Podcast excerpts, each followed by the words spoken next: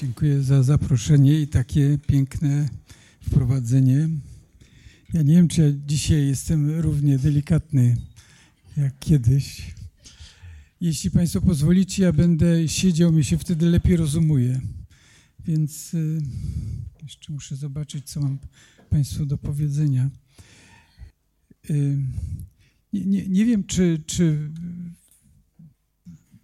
czy dam radę mówić tak długo, jak przewiduje program, więc liczę na Państwa pytania i wtedy będziemy w konwersacji. A drugie, co nie wiem, to czy przypadkiem nie będę do Państwa mówił rzeczy, o których Państwo wiecie.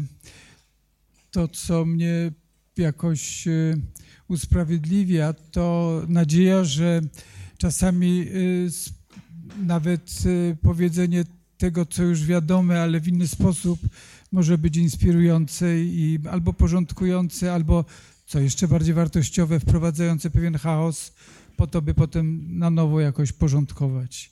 Więc ta, dlatego chcę mówić właściwie o rodzinie dzisiejszej polskiej, ale y, no, nie da się o rodzinie mówić inaczej niż y, zaczynając od tak zwanego tła kulturowego, a jak mówię o tle kulturowym, to o ponowoczesności, czy o, e, czy o postmodernizmie, czy o postmodernie, czy o nowoczesności płynnej. Różnie to bywa nazywane w literaturze, ale ma jeden e, wspólny mianownik, który ilustruje ten obrazek. Mianowicie to jest pewien rodzaj, e, jak Państwo tu widzicie, chaosu, wielowersyjności, niejednoznaczności, te znaki drogowe, y, których my potrzebujemy, y, są, jak ten obrazek podpowiada, niezwykle y, niejednoznaczne i wprowadzające czasami nas w chaos, czasami w bezradność, pewną próbą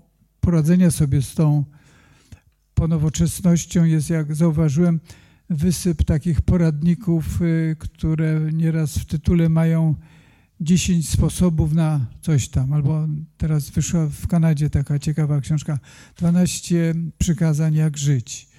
No i, i to wydaje mi się być o tyle ciekawe, że jest to ilustracja, jak właśnie w tego rodzaju chaosie ilustrowanym przez te, e, przez te drogi sprzeczne i niejednoznaczne, jak w tym chaosie jest trudno znaleźć własną drogę, ja chcę powiedzieć o tym Państwu, jak, e, jakie są zalety i wady tego chaosu. Mam nadzieję, że, że, że mi się to choćby częściowo uda, ale najpierw o, tym, o tej ponowoczesności.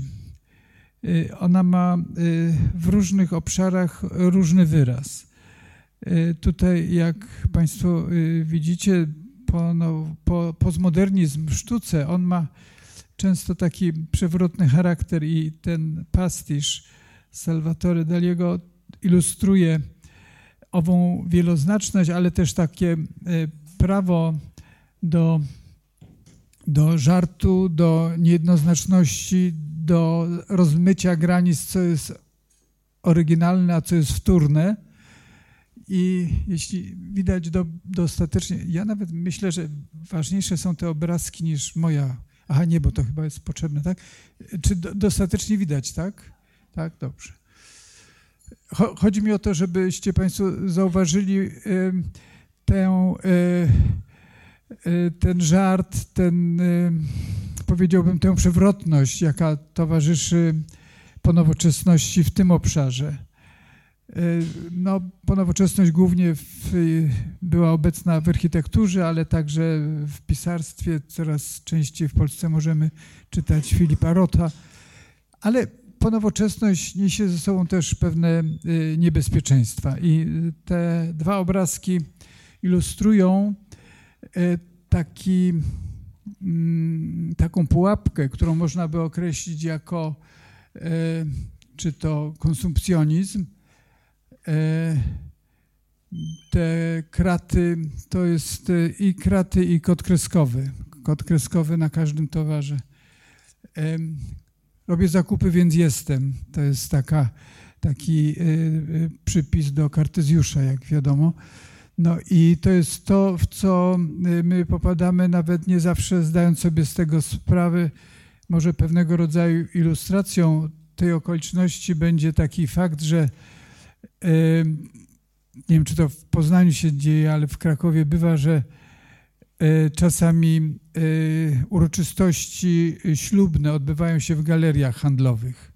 Można sobie zażyczyć i wierność mąż żonie i w drugą stronę także ślubują e, w galerii krakowskiej. Taka jest piękna galeria i, i tam, no innymi słowy, jest to taka bolesna w jakimś sensie ilustracja tego, że galeria staje się świątynią. E, a pytanie jest, co robić z pieniędzmi. E, szczęście nie jest w, w, tym, że się ma pieniądze, tylko że się robi zakupy. Mówi Marilyn Monroe, to ona widocznie była prekursorem tej sytuacji, ale te, to drugie zdjęcie wydaje mi się być również ważne i przybliżające nas do tematu, o którym chcę powiedzieć. Mianowicie jest taka korporacja, tego nie wiedziałam, ale to panie widzę, że wiecie, że się nazywa Medycyna i że to jest sklep e, w gruncie rzeczy z e, takimi towarami, no, no ubrania, takie tresy. Ja y, zrobiłem to zdjęcie i tej pani białym sweterku y, zapytałem, dlaczego tak się to nazywa, bo nie ma tutaj przecież żadnych y, medykamentów, a ona z uśmiechem powiedziała, ja jej się nie przedstawiałem, że jestem psychiatrą, ale ona powiedziała, że ludzie wchodzą, wchodzą smutni, a wychodzą zadowoleni. I jest to jakaś ilustracja tego, co co można zrobić, żeby być szczęśliwym. Inna okoliczność, która może tak bezpośrednio nie jest związana z samym e, postmodernizmem, ale jest związana z tym, że postmodernizm może się rozpowszechniać, to można by określić jako, jako rewolucję technologiczną, czy jako e, wejście e, w cyberświat. Państwo widzicie straż nocną Rembrandta w tle ale y, ci, którzy przyszli podziwiać dzieło, mają co innego do roboty. Muszą SMS-nąć. Może na przykład SMS-ują, że podziwiają Rembrandta. Ale nie, nie jest to pewne i raczej gdybym miał dostać pieniądze za trafne domyślenie się, to bym powiedział, że oni tam są w innej sprawie. Oni sobie na bieżąco informują o sprawach chyba bardziej trywialnych niż, niż dzieła mistrza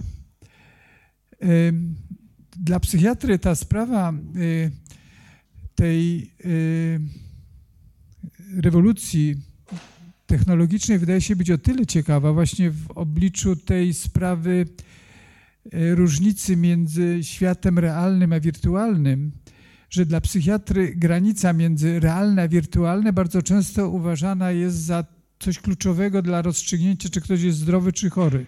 Mówiąc w uproszczeniu, jak ktoś świat pojmuje zgodnie z tym, jakim on jest, to on jest zdrowy, a jeżeli pojmuje nieadekwatnie, to nie.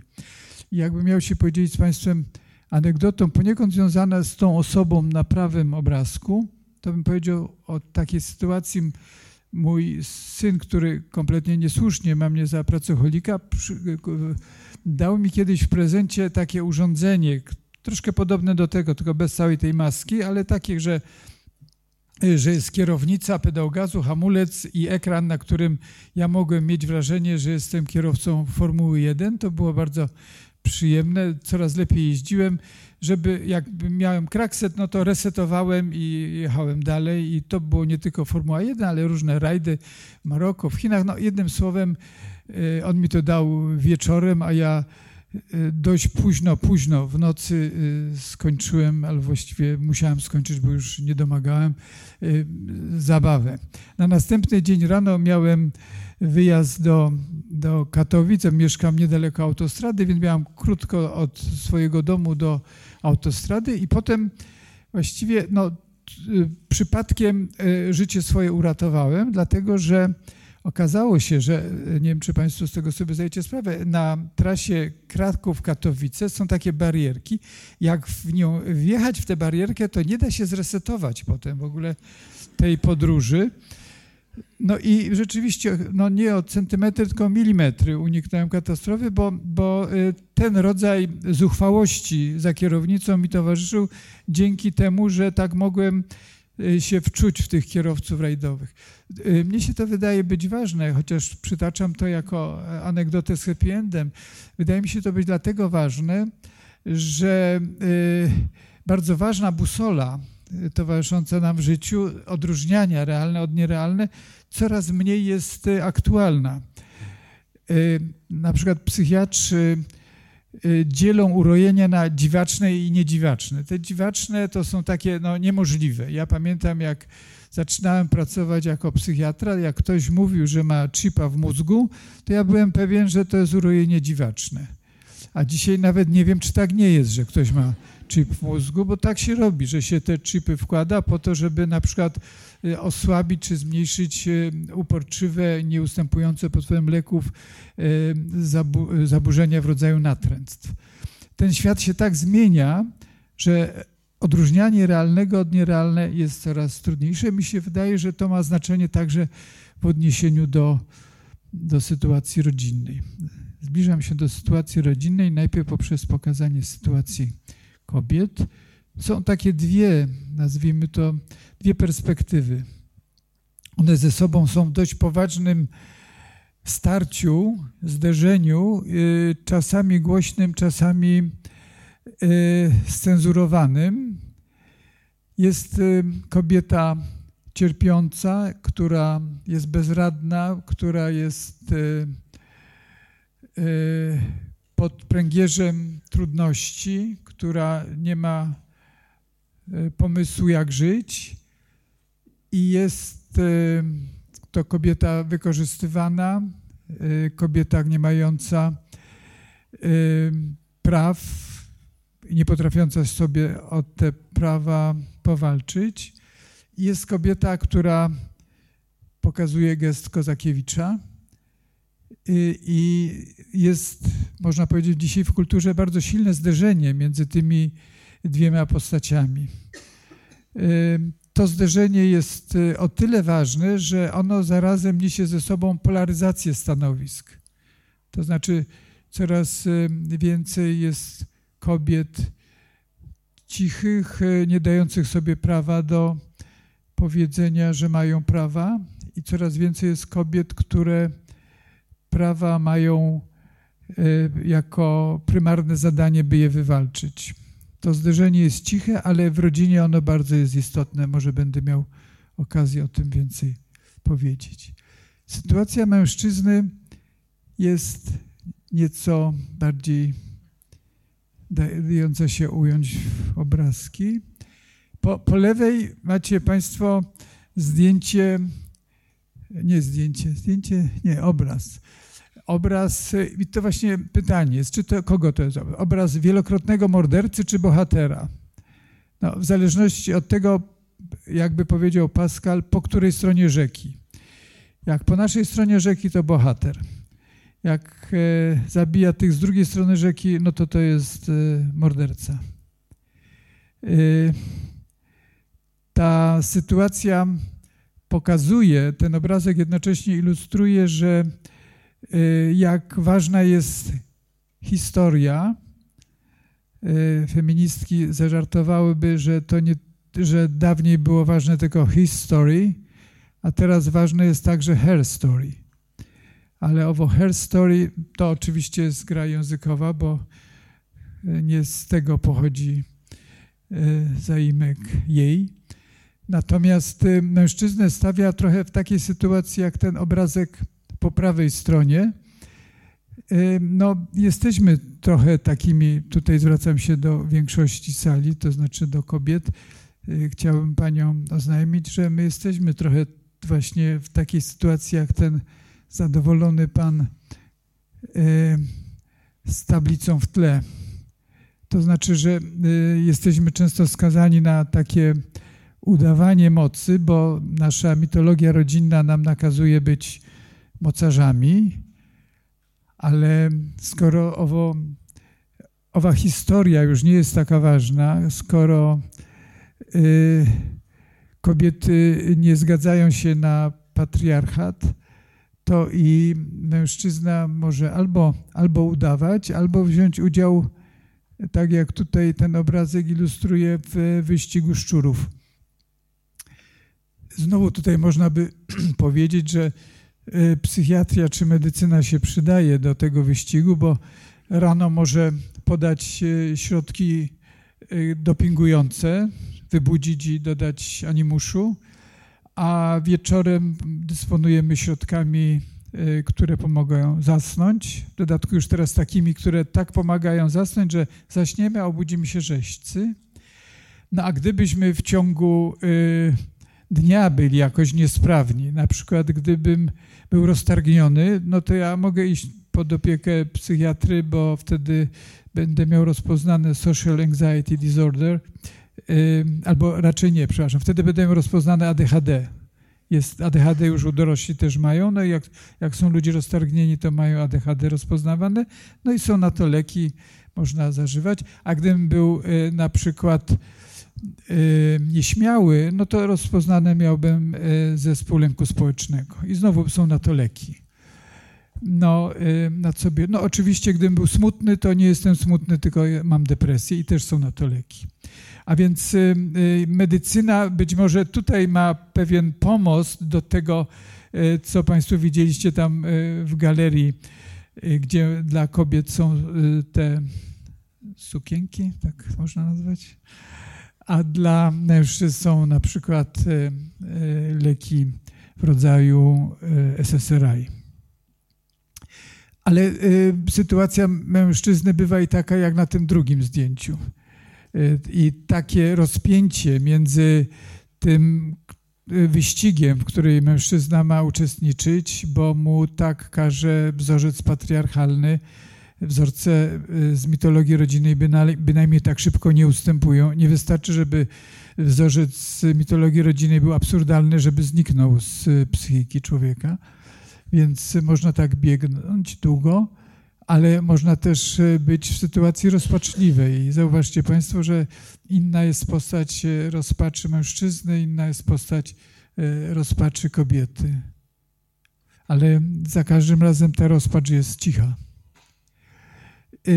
Ale nie chcę Państwa wprowadzać w jakiś taki stan e, bezradności i pokazać mój obrazek ulubiony. Nie wiem, czy to widać wyraźnie. Mianowicie, zobaczcie Państwo, bo ten obrazek widocznie kumpla usłyszał. Ten obrazek kilka rzeczy ilustruje. Z jednej strony dorośli e, obywatele zamożnego kraju wybierają między na przykład 74 gatunkami serwetek do wycierania nosa oraz 49 mydełkami. No i mają co robić, bo muszą wybierać nie jest to łatwy wybór, ale są do siebie plecami zwróceni. Nie są sobą nawzajem zainteresowani. Natomiast, i to jest, ta, to jest ten urok postmodernizmu, który w, e, w obliczu tych różnych pułapek postmodernistycznych wydaje się być szczególnie godny podkreślenia. Mianowicie te dwie osoby z tych plecaczków patrzą na siebie, nie wiem na ile to wyraźnie widać, z zaciekawieniem, mało tego, z życzliwym zaciekawieniem, a co równie ważne, to są bardzo różne osoby. One się różnią od siebie kolorem skóry, prawdopodobnie płcią, ale nie przeżywają siebie e, w trybie plemiennym, to znaczy zabijam lub uciekam, E, zabijam, jeżeli e, jest nas więcej, a uciekam, jeżeli jest nas mniej. To Państwo tego rodzaju reakcje pod stadionami piłkarskimi możecie obserwować. No więc e, ta, ta sytuacja, jaka tu ma miejsce, jest sytuacją dlatego właśnie godną podkreślenia, że ponowoczesność przez to, że niesie ze sobą pewien rodzaj chaosu, ale także wielowersyjności, niesie ze sobą także rodzaj zaciekawienia, a jak dobrze pójdzie, zaciekawienia życzliwego, z nadzieją, że to, co inne, może mnie wzbogacić. Nie muszę zwalczać tego, co inne, tylko może mnie wzbogacać. To jest bardzo, bardzo kluczowa kwestia. Myślę, że nie tylko y, ważna we mnie egzystencjalnie, czy w mojej rodzinie, ale w naszej rodzinie, jeżeli słowo rodzina możemy rozumieć z rosyjskiego, to będzie ojczyzna nasza. Na ile, na ile to, co inne, e, budzi nasz strach, budzi naszą wrogość, budzi naszą niechęć, budzi, budzi nasze odwrócenie, a na ile dysponujemy y, zaciekawieniem, życzliwością, otwartością, nadzieją, że to inne może mnie wzbogacić. No ale ponieważ to nie jest, zmartwiłem, zmartwiłem. Y, no, nie jest to spotkanie na pikniku politycznym, więc wracam do postmodernizmu i chcę go w tym momencie jakoś tak podsumować, żeby pokazać, tak plastycznie, y, jak można rozumieć czasy y, przednowoczesne, nowoczesne i ponowoczesne.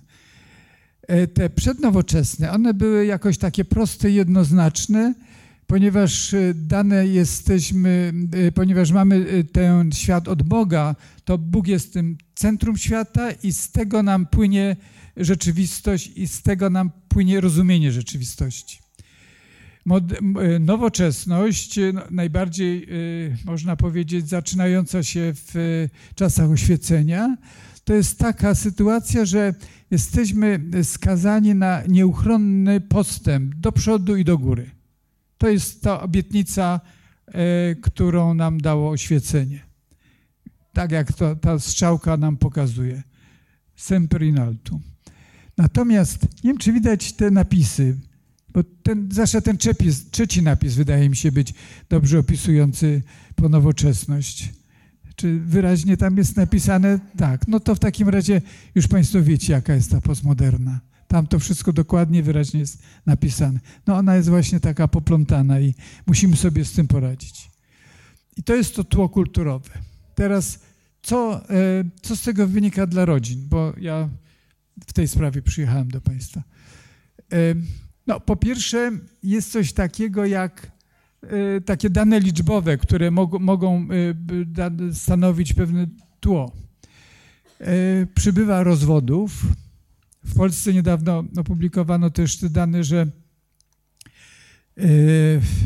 jest około 30 paru procent w małych miejscowościach czy na wsi jest z tego około 30 procent, w dużych miastach 40 procent.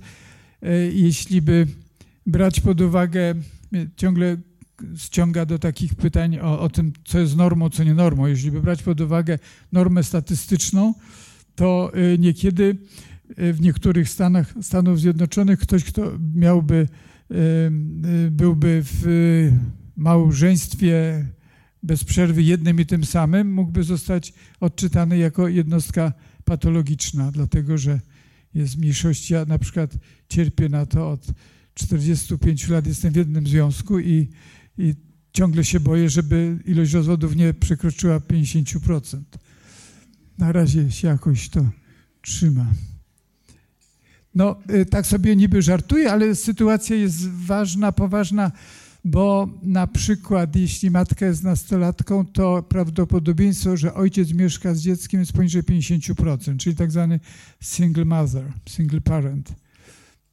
W związkach nieformalnych rodzi się w Bułgarii 58%. W Polsce ostatnie dane mówią o 25%. Y, nie chcę tutaj Państwa tymi liczbami jakoś, teraz nie będę tak pukał, prawda? Tak jest lepiej. Teraz słychać? Nie? Bo ja nic nie mówię. No teraz, dobrze. E, więc te, te, liczby to są takie, e, takie tło, mają Państwo wydać, tak zasygnalizować pewien problem, ale przechodząc do, do tego, co jest w środku, to można powiedzieć, że, że to są trudne zmiany. Trudne dla, dla rodziny, dla tego, co rodzina ma dać. No jest takie Y, taka popularna parafraza, że ustrój demokratyczny okropny, ale nic lepszego nie wymyślono, no to o rodzinie podobnie można powiedzieć, że to jest taki system okropny, ale nic lepiej nie wymyślono. Ale zmiana jest dość istotna. Ja pamiętam, gdy ja się kilkadziesiąt lat temu, wstyd przyznać, uczyłem pierwszy raz od y, terapii rodzin, to było w miarę dla moich nauczycieli oczywiste, że taka rodzina wzorcowa to jest rodzina trójpokoleniowa i tam dochodzi do takich dobrych wymian. Jest e, pokolenie dziadków i babci, rodziców i dzieci i jedni drugim i trzecim nawzajem sobie różne rzeczy mogą dawać i to, że to tak cementuje tę rodzinę i jest rodzina zintegrowana. No kłopot jest, jeżeli te granice międzypokoleniowe nie są takie jak trzeba i kiedy z władzą jest trudno, e, żeby była ona prawidłowo rozdzielona, ale właściwie ta stabilność systemu była e, czymś prymarnym. Dzisiaj tak nie jest. Dzisiaj dużo jest rodzin patchworkowych. Ja mogę powiedzieć też, że ja mam często wielkie uznanie do tego, jak rodziny, jak to mówimy, zrekonstruowane, potrafią sobie dobrze radzić z bardzo poważnym wyzwaniem, że jest, chciałoby się powiedzieć, więcej rodziców, że jest więcej rodzeństwa przyrodniego, i teraz jest pytanie, czy oni sobie mogą ze sobą się komunikować, otwierać na swoje uczuciowe problemy e, bez resentymentu wrogiego, czy mogą się nawzajem wzbogacać. Nawiązuje do tego, co to znaczy inny. Inny w tym momencie to będzie ten z innej rodziny. I czy potrafią y, tworzyć to, co mówimy, y, co określamy taką kalką słowną jako, jako patchwork. Rodziny bez jednego rodzica to jest znacznie większy problem. Wtedy często e, tym brakującym rodzicem staje się albo dziadek, albo wujek, albo ciekawe dlaczego wymieniłem mężczyzn, a nie, może nie przypadkiem. No i istnieje ten problem wolnych związków. E, dlaczego e, mamy się żenić, brać ślub, to jest drogie przedsięwzięcie, skoro możemy wszystko bez tego, bez tych formalnych zabiegów e, wykonać. Pytał mnie mój syn, który bardzo kocha swoją e, partnerkę, która jego bardzo kocha i jak dobrze pójdzie za tydzień będą mieli dziecko. I, ale jakoś bardzo go namawiałem do tego, żeby spróbował tego starodawnego rytuału obiecał, że kiedyś się zdecydują na to. I, i to jest pytanie, jaka, jaka jest funkcja rytuału? Ja jako terapeuta wiem, że rytuał ma znacznie większą moc niż tą powierzchowną zewnętrzną. E, e, mnie z synem łączy przyjaźń, taka niebanalna i głęboka. E, zachwyca mnie jego narzeczona, mogę tak powiedzieć.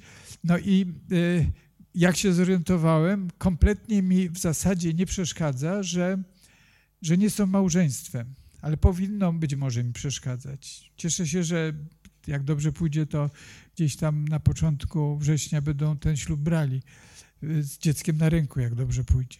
Więc y, to, to jest, ja Państwu o tym znowu dlatego mówię, żeby zwrócić uwagę y, na, na tę wielość zmian, na to, że coś, co było gdy ja byłem na przykład w szkole podstawowej, gdyby taka sytuacja miała miejsce, to, e, to byłoby to e, sensacją na całą dzielnicę. To było, to było albo jakaś sytuacja, no nie wiem, albo może artyści się mogłoby przytrafić, albo komuś zupełnie z jakiegoś marginesu, marginesu. A dzisiaj co czwarty obywatel właśnie w takiej sytuacji się rodzi. I jak zmiana kulturowa wkracza e, w to, co jest intymne, osobiste, emocjonalne, to jest pytanie, na które nie mam odpowiedzi, ale może w dyskusji nam się to pojawi.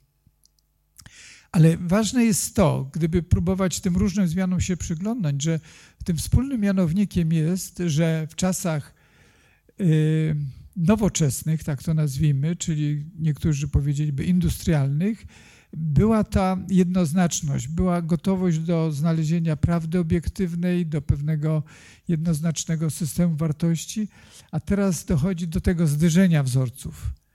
Na przykład y, często, ja pracuję często z parami i mam nieraz do czynienia z taką sytuacją, że, że y, mężczyzna, przychodzi para w kryzysie i y, mężczyzna mówi, no było wszystko dobrze, aż nasz syn poszedł do szkoły i mojej żonie zachciało się wrócić do pracy. I on jest bezradny, ponieważ nie ma właściwie innego argumentu y, sprzeciwu niż taki, że było wszystko przedtem dobrze. I ten dramat polega na tym, że ona czuje się niekochana, bo on jej zabrania, zakazuje jej tej wolności, a on się czuje niekochany, bo przecież w jego rodzinie mama nie chodziła do pracy, babcia nie chodziła do pracy. To co ona wyprawia? Niby, niby kultura, ta popkultura dostarcza wiedzy na ten temat, ale jak powiedziałam, to co jest w rodzinnej mitologii jest na tyle silne, że tworzy wewnętrzny konflikt i to, co można by określić jako zderzenie wzorców. E, teraz na chwilę tylko chcę Państwu powiedzieć o, szczególnej sytuacji e, rodziny polskiej. Mianowicie zjawiskie, e, ma miejsce takie zjawisko, sam to nieraz w gabinecie psychoterapeutycznym obserwuję, albo wręcz jakby mam za zadanie sobie z tym poradzić. Mianowicie mąż jest za PiS, a żona jest za PO, albo odwrotnie. E, to pojęcie Not United States of America to, to jest nie, nie mój e, patent, tylko przeczytałem coś takiego. Amerykańscy terapeuci zauważają zjawisko analogiczne, że tam ten podział między zwolenników Trumpa i przeciwników Trumpa jest tak głęboki, że często dotyka rodziny i często prowadzi do poważnych kryzysów. Pytanie e, natury terapeutycznej będzie takie, czy, czy to jest e, problem pozorny, że na przykład jest jakaś głębsza e, niechęć, czy głębsza agresja między partnerami małżeńskimi, a konflikt przyoblec może szatę polityczną, czy też dotyka to czegoś tak istotnego, tak e, intymnego i osobistego, że nie da się tego zredukować do pytania o wczesne dzieciństwo. Tylko to jest konflikt, który ma właśnie swoje pochodzenie na przykład e, w no, różnicach wartościach, czy w różnicach spojrzenia na świat, czy w moim sercu jest bardziej Polska wschodnia czy zachodnia. Różnie to można komentować. W Stanach Zjednoczonych, jak czytałem w takie pismo, Psychotherapy Networker. To jest coś takiego podobnego do polskich charakterów. I tam jest e, bardzo taki przejmujący artykuł o tym, jak, jak e, terapeuci rodzinni często nie radzą sobie z tym rozłamem wewnątrzrodzinnym spowodowanym e, tą różnicą poglądów politycznych. Proszę być spokojnym, ja nie zamierzam tutaj zdradzać swoich poglądów politycznych, natomiast chyba, że już zdradziłem. Jeszcze nie? Uff. Terapeuta powinien być neutralny, ile wytrzymuje tylko. Otóż y, y, to, co jest najboleśniejsze w tej sprawie, to nie co jedna partia czy druga partia robi, tylko ta spirala nienawiści. To, to jest najbardziej, z punktu widzenia terapeutycznego, czy z punktu widzenia obserwatora zjawisk społeczno-politycznych i tego, co nam jako społeczeństwu grozi, to właśnie to, co ilustruje ten bolesny obrazek, e, mianowicie, e, że jedni o drugich mówią, ależ ci drudzy nienawidzą. Prawda? Psycholodzy wiedzą, jak to się nazywa. Albo właściwie do wyboru mamy tylko dwie nazwy, między projekcją a identyfikacją projekcyjną. I, I to jest ta sprawa, na którą, y, o której mówię dlatego, żeby zwrócić uwagę, że to jest sytuacja szczególna. Y, wiele na to wskazuje, że y, Polska w tego rodzaju problemie, jeśli nie przoduje, to w każdym razie jest w ścisłej czołówce. I ja to nazwałem rodzina uszkodzona polityką. Nie chciałem tego nazwać tragicznie rodzina uszkodzona polityką, bo ten skrót byłby jeszcze gorszy wtedy. Teraz na chwilę o takiej y, sprawie, która y, też dotyczy y, zderzenia między moderną a postmoderną. Tutaj macie Państwo dwa zdjęcia takich ważnych osób dla, dla e, refleksji na temat tego, co się w świecie dzieje. Margaret Mead, nawiasem mówiąc, e, to jest, była żona Batesona, ona zwróciła uwagę na, na bardzo ważną okoliczność, mianowicie na to, że w dawniej w rodzinach, czy w, gdy był czas przedprzemysłowe, im ktoś był starszy, tym był mądrzejszy. Dlatego, że, że wiedza pochodziła głównie z osobistego doświadczenia. Takie kategorie jak senior, senat, to były takie słowa y, nie jakoś y, bolesne, tylko raczej dumne. Coraz więcej wiedziałem, bo, bo coraz y, więcej miałem czasu do przeczytania albo doświadczenia. Później, w czasach nowoczesnych, ta sytuacja się nieco wyrównała, dlatego że co prawda ja miałem czas przeczytać, ale mój, syn, oprócz tego, że, że czytał i doświadczał tak jak ja, to on jeszcze chwytał te różne takie, takie no, nowinki, takie sprawy, które, które się dzieją na, na świecie i na przykład to, co dotyczy y, komputerów albo to, co dotyczy no, całego tego cyberświata, to on jakoś lepiej chłonął. Natomiast y, y, dzisiaj w ponowoczesności jest tak, że y, jak mnie się zepsuje komputer, to ja muszę się zwracać do, do, po pomoc no, albo do syna, albo do wnuka. No to już w zależności od tego, kto jest bliżej. I już pamiętam, że jak e, miałem syna w wieku takim, że trzeba było go czasem jakoś ukarać, no to najlepszym sposobem karania było zabranie mu prawa dostępu do komputera, ale to kończyło się wtedy, kiedy się komputer psuł, no bo tylko on mógł mi pomóc w tej sprawie.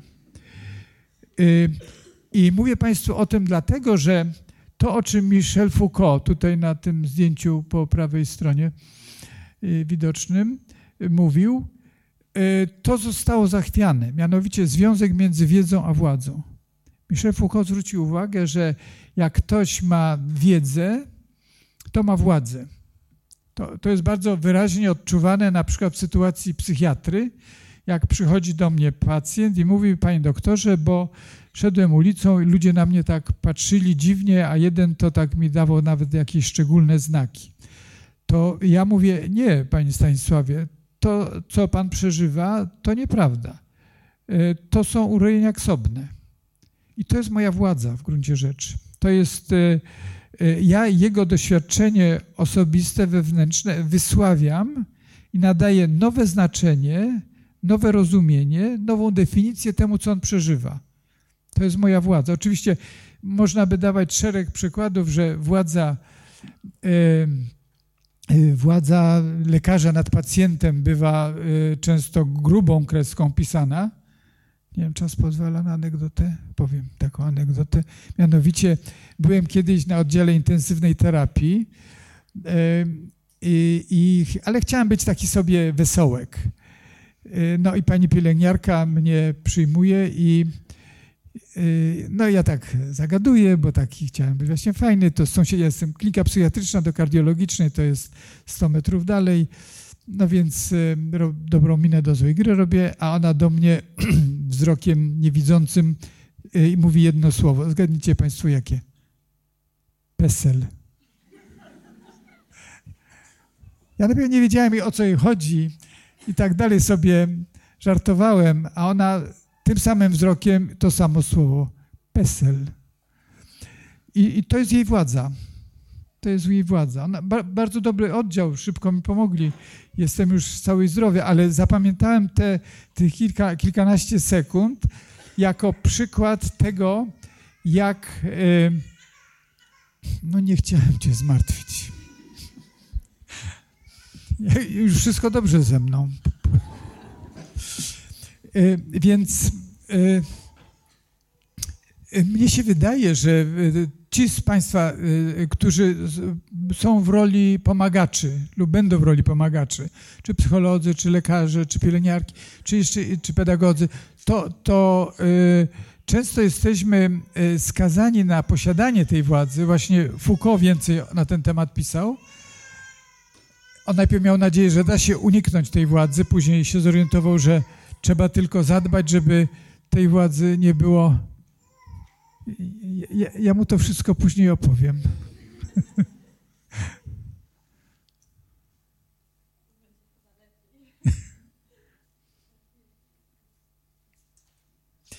No, trudno.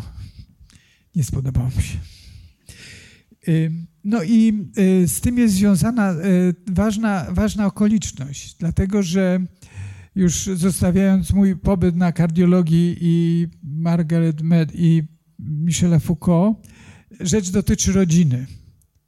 Dawniej ojciec był głową rodziny. Miał gdzieś tam na zapleczu może swojego ojca, seniora, i tędy szła hierarchia, i tędy szła władza, i tędy szła mądrość, bo szła wiedza. I to było spójne. Co, co ma zrobić teraz ojciec, kiedy czuje, że jest głupszy od syna?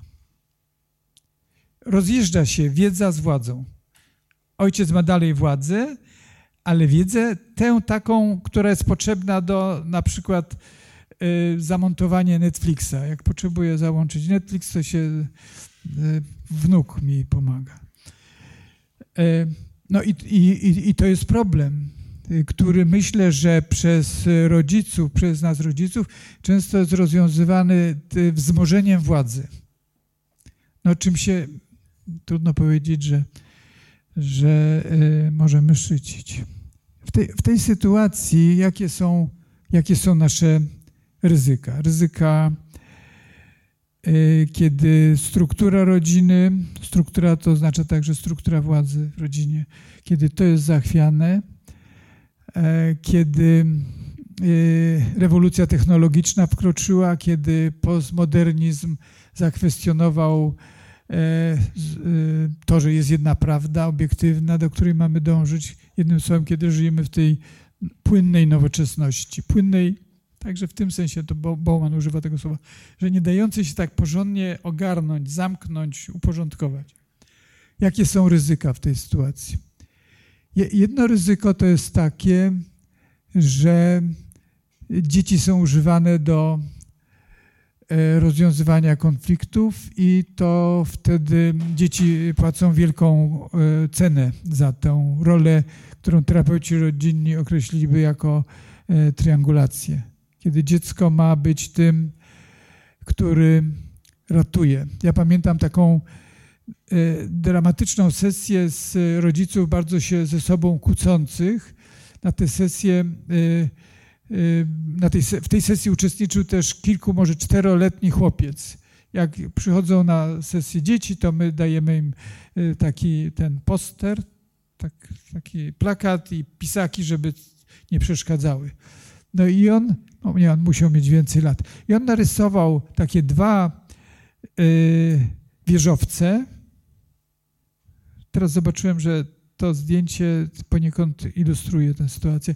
Dwa wieżowce, a między tymi wieżowcami Supermana. I to, i te, to on był tym Supermanem. I jak rodzice to zobaczyli, y, i to nie, że te, ten Superman stał, tylko jedną ręką trzymał jeden wieżowiec, drugą ręką trzymał drugi wieżowiec.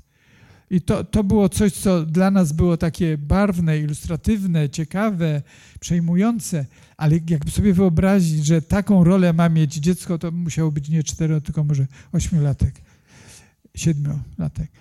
Y, no to wyobraźcie sobie Państwo y, chłopca, który ma y, zapobiec katastrofie dwóch wieżowców. Nawet jeżeli on nie ma tego zrobić, to on czuje, że ma to zrobić. I to jest jeden, jedna z sytuacji. Druga sytuacja to jest taka, że wobec tego chaosu, wobec tej bezradności e, rodzicielskiej, e, rodzice wracają do metod tradycyjnych, na przykład e, bijąc. To znaczy rodzice, najczęściej ojcowie, mężowie, uciekają się do agresji. Poziom agresji w, w rodzinach polskich jest niezwykły. Wczoraj pytałem studentów, jak, jak myślą, yy, bo to było, była to rozmowa o chorych psychicznie, na ile są groźni. No i to było ich pierwsze zajęcie z przekonaniem takim, jak to zwykle z takim mitem, że największe niebezpieczeństwo to, to płynie co do nietykalności osobistej od, od narkomanów i chorych psychicznie. No i bardzo się zdziwili, kiedy im powiedziałem, że największe niebezpieczeństwo y, za, y, w naruszeniu nietykalności osobistej płynie od najbliższych. Gdyby, y, bo oni chcieli chorych psychicznie internować, żeby, żeby nie było przemocy no to jeżeli by internować tych, którzy stosują przemoc, to by właściwie y, trzeba było całą Polskę zinternować, no bo jedni drugich w, w, w mieszkaniach y, często dług. Ale no i to jest to ryzyko, to jest to niebezpieczeństwo. Y, myślę, że ta sprawa przemocy jest niedoceniana. Teraz następne ryzyko, ono tak wygląda. to właściwie nie, nie będę mówił, tylko wczujcie się Państwo w tego bobaska. To jest, można powiedzieć, odwrócona sytuacja, ale, ale, ale też ważna. No, y, to jest taki sposób, y, poniekąd y, nie wiadomo, czy oni są, ci rodzice, czy oni są także małżonkami w tej sytuacji czy oni nie zredukowali się do roli małżonków. Takie bywają zjawiska w rodzinie. I teraz coś, co jest, chciałbym, żeby to było wyraźne, nie wiem, czy to widać dość dobrze. To są ta, takie drzwi, i najpierw są te takie kreski na drzwiach, jak, jak rośnie. Nie wiem, czy Państwo też stosujecie tę technikę do swoich dzieci, że żeby było dumne, że rośnie, to mu się tam co pewien czas te kreski robi. I w pewnym momencie ta kreska zamienia się w takiego ptaszka, który od, wylatuje z gniazda. I to jest to pytanie, czy e, rodzice, e, czy rodzina jest e, przygotowana na ten proces. Część z Państwa była zapewne na tym filmie, nawet nie wiesz, jak bardzo Cię kocham, no to można by powiedzieć, że ten film poniekąd był o tym, jak e, matce trudno było przyjąć do wiadomości i nie, nie zgadzała się psychicznie. Może tak formalnie się zgadzała, ale miała duże wyzwanie, żeby się zgodzić na to, e, żeby e, ktoś jej odfrunął. Bo wtedy to, co rodzice przeżywają, to przeżywają coś w rodzaju e, no, tego kryzysu opuszczonego gniazda i nagle się okazuje, że, że oni najpierw byli małżonkami, potem rodzicami i potem to ich, ta ich rola małżeńska na tyle wygasła, że gdy nie ma jak być rodzicami, to nie ma jak być ze sobą także. Mi się wydaje, że ten obrazek dobrze ilustruje te kwestie. No, w takim razie, żeby moja wypowiedź nie była tylko e, jakimś tragizowaniem, to na pytanie, co robić, spróbuję odpowiedzieć. Najpierw e, obraz, obraz Del Caso. Ja to jest, bardzo lubię ten obraz. Zauważcie Państwo, że w tym obrazku, tym, tym malowidle jest taki wa ważny, ważna podpowiedź, e, że ten młody człowiek e, zdziwiony, zaciekawiony, on wychodzi z ram. Jeżeli potraktować to wychodzenie z ram jako coś metaforycznego, to to by znaczyło, że jeżeli ja chcę zrozumieć, to ja muszę poniekąd, e, poniekąd e, opuścić swoje myślenie. I wtedy dopiero ja mogę głębiej zrozumieć tego innego, ten świat, te wydarzenia, kiedy e, swoje myślenie zawieszę na rzecz, e, na rzecz e, szczerego nie wiem. Jak będę miał w sobie szczere nie wiem, to będę miał rodzaj zaciekawienia i wtedy mam szansę, jeżeli moje zaciekawienie będzie szczere i to jeszcze jest potrzebne ów szacunek do innego. E, muszę zrezygnować z tej bojaźliwej czy odbojaźliwej nienawiści na rzecz e, szacunku i na rzecz otwarcia do tego innego. E, no i to, co jest takie trudne do, do utrzymania, to jest ta równowaga między wolnością. Tu mówię teraz tak wchodząc w buty rodzica. Jak dawać wolność i miłość jednocześnie, jak wymagać, ale żeby wymagając nie zniewalać. To to jest wyzwanie, na które ja nie potrafiłbym dać Państwu y, żadnych, bo, bo lubię tutaj tę ponowoczesność, nie potrafiłbym dać żadnego takiego algorytmu, ale y, wolałbym zostawić takie, takie punkty uwrażliwiające, że, że to jest jakoś tam potrzebne, żeby być wrażliwym na tę skądinąd chwiejną równowagę między, między wolnością a miłością. E, I w postscriptum chcę się odwołać do Marka Aureliusza, który prawie 2000 lat temu napisał, że wszystko, co słyszymy, to tylko opinia, a nie fakty. Wszystko, co widzimy, to tylko perspektywa, a nie prawda. To, to, to on tak skomentował to, co ja dotąd Państwu powiedziałem. I, I właściwie dziękuję za uwagę. A tu jest tylko cień. To nie jest Freud, tylko cień mówi. Dziękuję bardzo.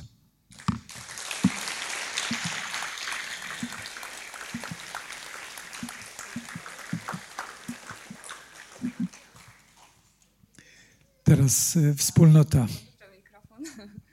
Dzień dobry Państwu. W imieniu Uniwersytetu SWPS dziękuję Panu Profesorowi. Jestem bardzo dumna, że mogę Pana gościć, nasze mury mogą Pana gościć. Jestem też dumna, że poświęcili Państwo sobotę.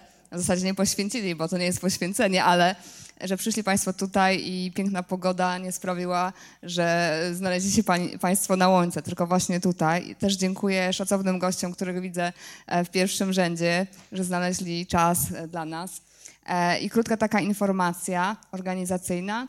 E, przejdziemy do części warsztatowej w dalszej części dnia. Oczywiście zapraszamy także na jutrzejsze wydarzenia, wykład pani Magdaleny Sękowskiej oraz kolejne warsztaty. Jeśli chodzi o godziny warsztatów, zapraszamy do nas, do organizatorów po informacje, jak również na drzwiach tutaj na zewnątrz e, wywieszone są kartki i na telewizorach na zewnątrz również wiszą informacje na temat godziny i i sal.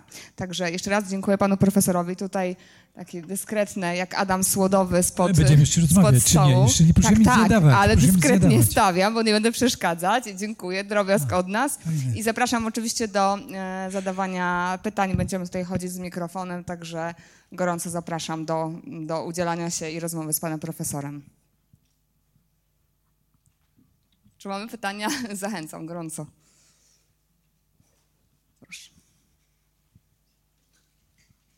Panie profesorze, z jednej strony mamy chaos postmodernizmu, z drugiej strony szalona popularność e, choćby książki tego kanadyjskiego profesora, o której pan wspomniał, 12 e, zasad życia. Mógłby pan powiedzieć, e, według pana, jaka relacja chaosu do ładu jest nam w życiu potrzebna? Taka, żeby wytrzymywać to. To znaczy, że bo to tak zabrzmiało y, zbywająco, ale ja mam y, pod spodem szczere myśli. Mianowicie, że ja wierzę, że dobrze być w ten sposób otwartym, żeby nie cenzurować rzeczywistości, nie cenzurować odbioru rzeczywistości, żeby unikać y, obrazu zero-jedynkowego bo na to jest, im bardziej jestem w lęku, e, tym bardziej, albo im bardziej jestem w chaotycznych emocjach, tym bardziej będę świat e, chciał widzieć zero-jedynkowo. E, Im bardziej jestem przywiązany do swojej racji, tym mniej będę gotów widzieć rację drugiego. Ja na przykład jestem zwolennikiem jednej z partii politycznych i często zadaję sobie taki wysiłek, żeby znaleźć jakieś zalety w drugiej opcji. E, czasem mi się to udaje. No nie mogę powiedzieć, że mam codzienne sukcesy w tym zakresie, ale, ale owszem. I to jest, e, to jest taka sytuacja, wracając do, do Pana pytania, mi się wydaje ono być ważne. E, gdyby chaos miał mnie y, zdezorganizować, to powinienem ten chaos ograniczyć. To powinienem wtedy y, słuchać y, jakiej muzyki? Kojącej. To w YouTubie music łatwo znaleźć, taki relaxing music. Na, każdy, na każdą porę dnia jest takie, takie nic nie mówiące dźwięki, ale kojące. I powinienem właśnie rzeczywistości sobie nie komplikować. Ale jak dobrze pójdzie, to postaram się e, wziąć na klatę e, taką nieokreśloność, wielowersyjność, e, to, że e, z różnych stron ta sama rzeczywistość inaczej wygląda. Wierzę, że to po pierwsze jest ciekawsze życie, a po drugie, że ja wtedy ten świat będę lepiej rozumiał w transatlantyku jest takie zdanie Gombrowicza, które y, on napisał, transatlantyk wydał w 1952 roku, czyli znowu jeden z prekursorów postmodernizmu, ale on powiedział, nie takim znów, znów, nie takim znów szalony, żebym coś mniemał albo i nie mniemał. I, I to jest pytanie, na ile ja potrafię wytrzymać mniemanie i niemniemanie zarazem. Jakby mi to groziło, że już nie wytrzymuję, że że nie mogę zasnąć albo że mi apetyt nie sprzyja, no to wtedy powinienem iść ku uproszczeniom.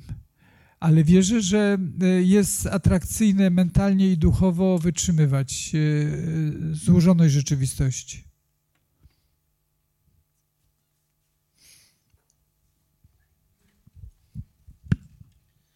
Panie profesorze, e, to ja też wypadam, żebym wstał. Albo oboje siądziemy. E, znowu trochę zatrąci polityką, ale w kontekście tego, co pan profesor mówił na temat antagonizacji społeczeństw, bo to nie tylko Polski dotyczy, także tak. Stanów Zjednoczonych. E, no jaka recepta, bo tak ja poza wojną i dodaniem na masową skalę środków psychoaktywnych do wody, to nie widzę rozwiązania. Jak pan profesor to widzi? To jest bardzo intymne pytanie. Ale to ja spróbuję odpowiedzieć odwołując się do Marka Aureliusza, jeżeli pan pozwoli. Mianowicie, nie, nie zacytuję dosłownie, ale to jest e, taka myśl jego, która w ostatnich czasach szczególnie jest mi potrzebna. I ona mniej więcej brzmi tak. Jeśli widzisz, że dookoła dzieje się zło, znajdź jakąś cząstkę dobra dla siebie i, i ją czyni. Nie wierzę bowiem, żebym był w stanie wykonać e, cokolwiek, co by odwróciło bieg. Natomiast wierzę, że moim e, obywatelskim, osobistym obowiązkiem jest e, nie pozostawać biernym i bez, bez takiej iluzji, że w ten sposób zmienię świat, ale z, taką, z takim przekonaniem, że, że uczestniczę w dobrym biegu jak mówią apostołowie, czy jeden apostoł. Nawet nie apostoł, tylko uczeń. No, święty Paweł. Y, że chcę, jak będę miał ostatnie minuty życia i taki przegląd siebie samego, żebym mógł o sobie pomyśleć, że, y, że życia nie byle jaczyłem, czy coś takiego. Nie wiem, czy to jest y, poprawne słowo, byle jaczyć. Ale chyba nie. Tak?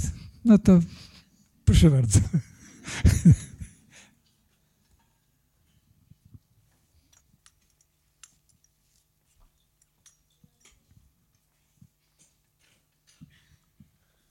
Odnośnie tego y, wolności i miłości, końcówki wykładu. Y, czy jest granica wymagania? Czy da się zaobserwować, kiedy dać sobie spokój? No, y, myślę, że tutaj powinien się we mnie odezwać empirysta. Dam, dam, przykład kliniczny. Przychodzi rodzina z trzynastolatką cierpiącą na anoreksję i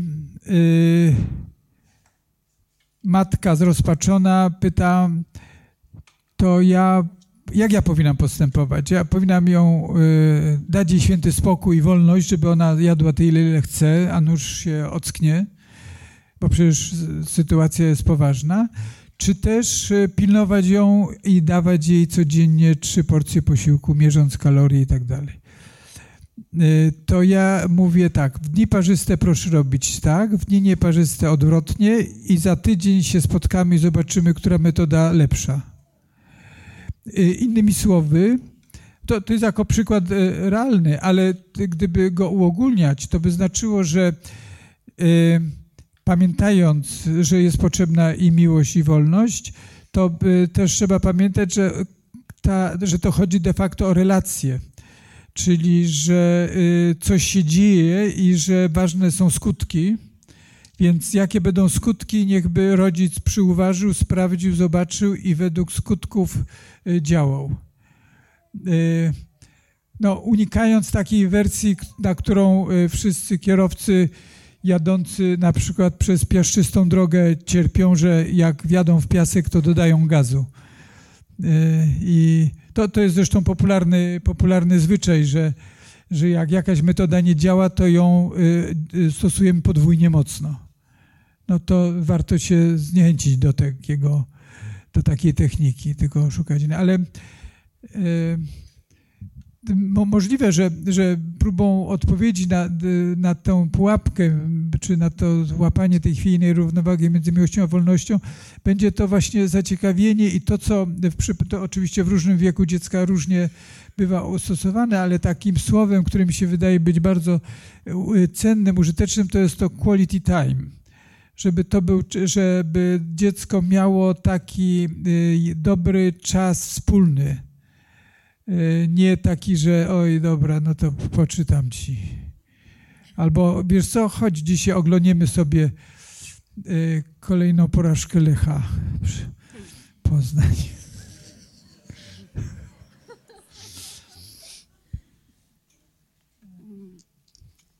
Ja mam takie pytanie trochę o postmodernizm w psychoterapii. To znaczy, wydaje się, patrząc na podręczniki, że część podręczników, przynajmniej w jakiejś mierze, mówię o podręcznikach terapii systemowej, można by było sądzić, że w jakiejś mierze się zdewaluowała, e, że są anachroniczne w swojej treści.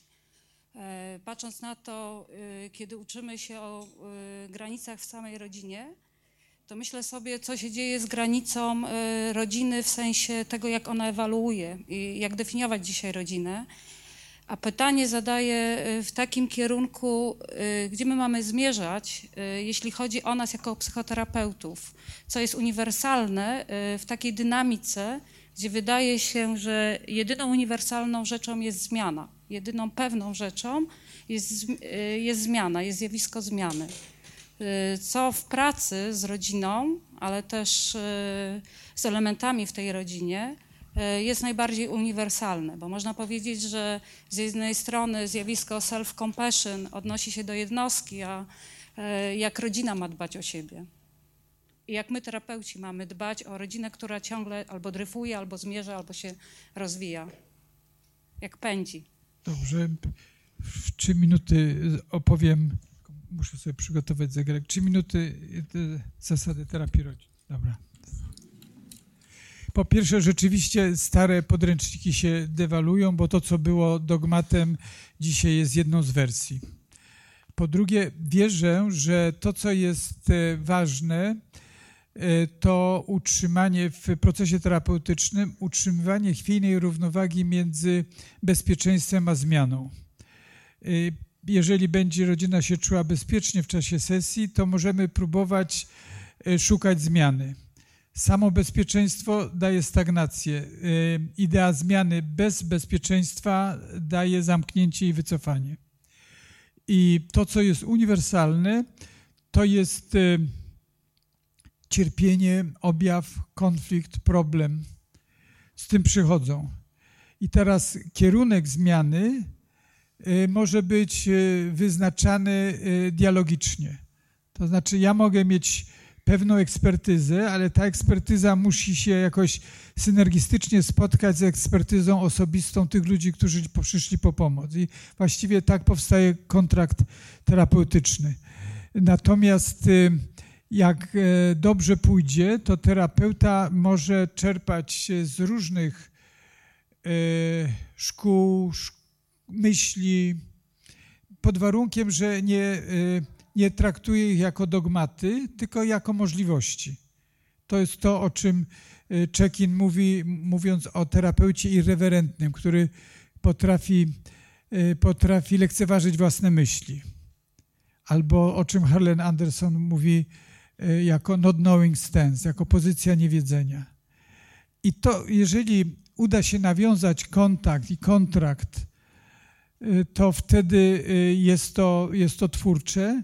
Natomiast kierunek, który ma iść rodzina, y, to rodzina szuka, a terapeuta katalizuje.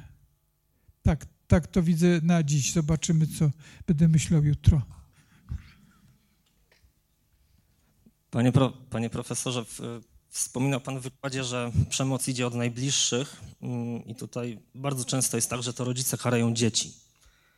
Ale dzisiaj też zauważamy bardzo często, że to dzieci podnoszą rękę na rodziców. Jak rodzic powinien reagować w takiej sytuacji? Y, no, zgadzam się z pierwszym y, zdaniem, nie mam odpowiedzi na drugie. Y, zastanawiałbym się, dlaczego tak się dzieje. Może tak się dziać, że dla, przykład dlatego, że najpierw przemocowy był rodzic, a potem ten bity czterolatek został y, silnym szesnastolatkiem i się rewanżuje. Może tak nie być, ale, ale przemoc niejedno ma imię. E, y, myślę, żebym, y, gdybym miał takiego syna, to bym go namawiał na terapię i E, wcześniej bym mu powiedział: Ja też Cię kocham. Chociaż to słowo też tutaj może być dziwaczne.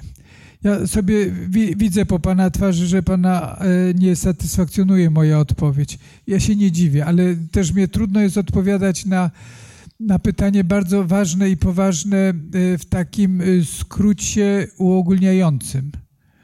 Bo powiedziałbym tak już nie popadając w jakieś e, złote myśli, że za każdym razem bym chciał zrozumieć głębiej, co się dzieje. Bo bicie jest na ogół znakiem bezradności. Chciałbym zrozumieć, na czym polega bezradność tego, który bije. E, chciałbym zrozumieć, na przykład zadałbym sobie albo jemu pytanie, co by się złego stało, gdybyś nie bił. Chociaż to pytanie dziwacznie brzmi. Ale to pytanie y, jest w gruncie rzeczy pytaniem o to, po co jest ten objaw. E, może na przykład, jakby się udało nawiązać głęboki kontakt z tym człowiekiem bijącym, to on by powiedział: No, gdybym nie bił, to czułbym się nikim. Może jest, no to zresztą, albo gdybym nie bił, to bym się zaczął bać. To zresztą jest częsta okoliczność y, powstającej agresji. Obojętne, czy to jest agresja narodowca, czy to jest agresja ojca wobec dziecka syna wobec ojca. Więc y, szukałbym tła emocjonalnego. Tak. Następne, tak, można? Tak. Panie profesorze, ja mam pytanie, które pozornie może być polityczne, ale on nie jest. Chodzi mi o opresyjność państwa, czyli opresyjność państwa wchodzi mi z, buciera, z buciorami w moją rodzinę i choć moja partnerka stara się mnie wyrzucić y, z tą emocją, pytanie, czy psychiatria ma na to tabletki? Y, na państwo?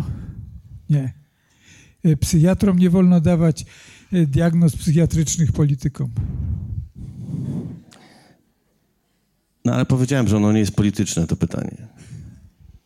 Zresztą niezależnie od okresu i od rządów, ta opresyjność państwa jest podobna. Chociażby wchodzi przez szkołę. Ja, ja bym powiedział tak, teraz spróbuję serio odpowiedzieć, że y, to jest zasadnicza, y, powiedziałbym, biegunowa różnica między tym, co robi polityk, czy co robi władza państwowa, a tym, co robi terapeuta. Mianowicie jest y, zadaniem i prawem władzy E, posiadać władzę. Władzę posiadać poprzez walkę. Jest zadaniem i przywilejem psychoterapeuty rozbrajać władzę i budować pokój. Więc w tym sensie politycy mnie bardzo ciekawią, ale mam poczucie, że jesteśmy z różnych planet. czasami próbujemy wysłać jakieś takie komunikaty z planety psychoterapeuci do planety, która się nazywa politycy. Te listy nie dochodzą. Na przykład wysłaliśmy niedawno taki apel o przestrzegający przed, przed mową nienawiści i przed spiralą nienawiści.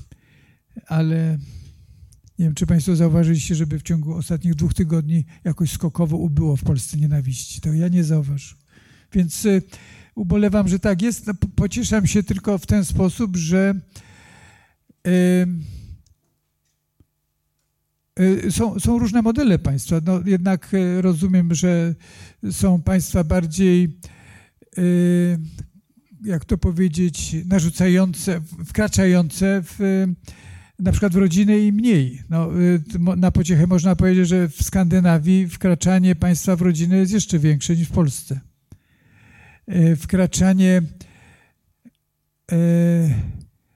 władzy do szkoły jest rzeczywiście, na przykład tworząc politykę historyczną albo mówiąc, czego się ma dziecko uczyć. No nie, niestety to Pana pytanie jest polityczne, przepraszam. Ale mnie Pan naciągnął. Dobrze, tak. W filmie jeszcze wcześniej była taka scena, gdzie e, pan profesor poprosił tą córkę o to, żeby o wyobrażeniach coś powiedziała. Ona mówi, ale po co się koncentrować na wyobrażeniach? A pan powiedział, że to jest całe nasze życie. I jak w tej sytuacji, bazując na takiej informacji, że żyjemy wyobrażeniami, funkcjonować w rodzinie, komunikować się, być z innymi, kiedy oni te wyobrażenia mają inne? Wymieniając owe wyobrażenia, bo ja rzeczywiście, bo to jest takie pytanie właściwie epistemologiczne, czy to tutaj rozmawialiśmy w czasie podróży Kraków e, Poznań, e, czy istnieją fakty, czy istnieją interpretacje. I o tym, że że w gruncie rzeczy my jesteśmy skazani na, na interpretację, no w jakimś sensie wyobrażenia. Tylko interpretację możemy, z interpretacji możemy robić miecz, albo możemy robić harmonię, albo interpretacje rodzinne są kakofoniczne, albo są symfoniczne to nie fakty będą y, zbieżne, tylko y, opowieści będą zbieżne lub rozbieżne. I terapeuta pracuje nad tym, żeby, terapeuta rodzinny mam na myśli, nie tak jak tutaj, bo tu były właściwie takie, Państwo oglądaliście, to były właściwie takie dwie synchroniczne terapie indywidualne, jeżeli by to tak nazwać. Natomiast y, w takiej terapii rodzinnej, no to my pracujemy nad tym, żeby chociaż to trochę się wiąże, żeby te narracje, które mają Y, członkowie rodziny, żeby one wobec siebie nie były konfliktorodne. One mogą być uzupełniające się, ale nie konfliktorodne. Nie, ma, nie mają być takie same. Ale y, rzeczywiście niechby one były y, w, jakby to nazwać, w korespondencji, czy we wzajemnym wzbogacaniu się. Jak się ktoś będzie czuł bezpiecznie, to nie będzie się bał y, innej interpretacji niż jego. Więc y, to byłaby też częściowo odpowiedź na, na to Pani pytanie o to, co zrobić, żeby ktoś się czuł na tyle bezpiecznie, by mógł innego lub innego interpretację lub innego opowieść asymilować, nie by siebie zniekształcić, tylko by tą wielość świata pomieścić. Tak o tym myślę. Panie profesorze, e, rozmawialiśmy na temat e, rodzinnych pułapek i rodzinnych nadziei, jakie, jaka jest nadzieja dla rodziny. E, dla mnie w centrum tego zagadnienia są dzieci, które są centrum tej pułapki. Chciałam się zapytać, jaka jest dla nich nadzieja? Bo bardzo dobrze, kiedy rodzina chce i trafia na terapię, ale bardzo często ja jako nauczycielka spotykam się z tym, że dzieci zostają bez pomocy, e, a obecny system edukacyjny i psychologiczno-pedagogiczny mam wrażenie, że radzi sobie z tym zagadnieniem bardzo nieporadnie. jaka jest nadzieja dla tych dzieci? Może nie powinienem powiedzieć e, tego, ale jestem co najmniej umiarkowanym pesymistą. Jeżeli by szukać jakichś skrawków optymizmu, to bym powiedział, że im bardziej, im jak, wyraźniej zobaczymy dramat, to wtedy jest szansa, że skonstruujemy antydramat. I, i powiedziałbym tak, że, że jest mnóstwo dobrego też się dzieje. Jakby popatrzeć na różne fundacje czy NGOsy, jakby popatrzeć na to, jak pracują osoby zaangażowane w taką pomoc pozytywistyczną, to ja mogę powiedzieć, że często jestem pod wrażeniem dobroty płynącej z takiej pracy codziennej. To może właśnie trochę w nawiązaniu do tego Marka Aureliusza, o którym mówiłem, że jest, ja pracuję na co dzień w ośrodku akademickim, ale czasami mam okazję rozmawiać właśnie z jakimiś ośrodkami y, małymi, czy, czy gdzieś tam w małym miasteczku. To mnie to y, zachwyca i zdumiewa, że taka praca pozytywistyczna się dzieje, że są ludzie, którzy dbają o innych, tych słabszych. Mo, mo, mo, można też tak powiedzieć, bo to jest takie pytanie natury filozoficznej, czy, czy, czy y, towarzyszy nam w ludzkości postęp moralny, czy nie. I istnieją dane przemawiające za tym, że owszem istnieje. Mało tego, są takie dane, które mówią, że aż trudno uwierzyć, że rok że, że wiek XX był lepszy od wszystkich poprzednich. Tylko, że jest jeszcze kwestia nagłaśniania y, zła, prawda? Krew na pierwszą stronę to hasło przyświeca dziennikarzom i, i władza czwarta tak zwana, czyli władza mediów jest y, dość bezwzględna w tym, w tym zakresie. Więc, y, więc jak ja mówię o tym pesymizmie, to ten pesymizm opieram na takich y, obserwacjach, y, które y, są uwyraźnione. To znaczy docierają, prawda, to jest takie pytanie, jeżeli mogę troszkę rozszerzyć Pani pytanie, to jest pytanie, kto decyduje o tym, jak mam wytapetowany swój mózg? I ja uważam, że y, często to zaniedbujemy, że, że, że nie mamy, jak to powiedzieć, takich bramkarzy wnętrznych, Y, którzy by pilnowali, żeby mi y, rozum nie został zaśmiecony przez, przez jakieś, y, na przykład przez jakieś niecnoty dziennikarskie. I wtedy, jeżeli będę dbał o to, jeżeli będzie ode mnie zależało, gdzie skierowuję swoją uważność, to jest szansa, że ten obraz świata będzie, będzie lepszy. Ale z drugiej strony można powiedzieć tak, że gdyby przewaga zła nad dobrem była 51 do 49, albo dobra nad złem y, była właśnie w takich samych proporcjach, to, y, to by znaczyło, że y, nie mamy. Że ja jestem manicheistą, nie wiem, czy się pani zwierzałem z tego. Nie. Y, wierzę, że jest coś takiego, jak jest dobro i zło, i one y, pozostają w odwiecznym ze sobą pojedynku, i,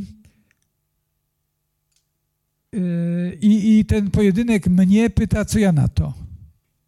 Ale, ale nie, że ja tak zrobię, że, że nagle będzie, że górą nasi, że przyjdzie jakieś wiadomości wieczorne i ogłoszą, że właśnie zło przegrało albo dobro wygrało, albo jeszcze jakoś tam.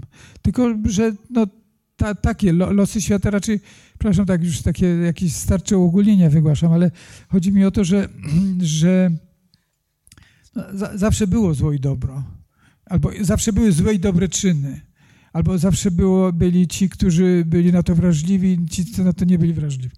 I to, co ja zrobię ze swoim życiem, to, to właśnie w pewnym stopniu będzie zależało od tego, czy dbam o to, kto i jak mi mózg wytapetowywuje.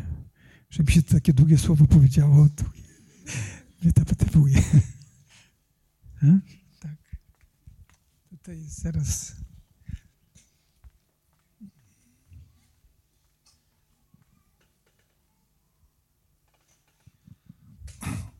Jest taka teoria, że jak się zada pięć razy pytanie dlaczego, dochodzi się do sedna i chciałem Aha. sprawdzić, czy pan próbował odpowiedzieć na pytanie, dlaczego tak pękają społeczeństwa, dlaczego takim rosnącym rów między tymi światami. No, ja, ja myślę, że, że tak jest dlatego, y, y, że y, w ludziach jest zarówno lęk, jak i agresja, jak i to, co Kępiński nazywa e, libido dominandi.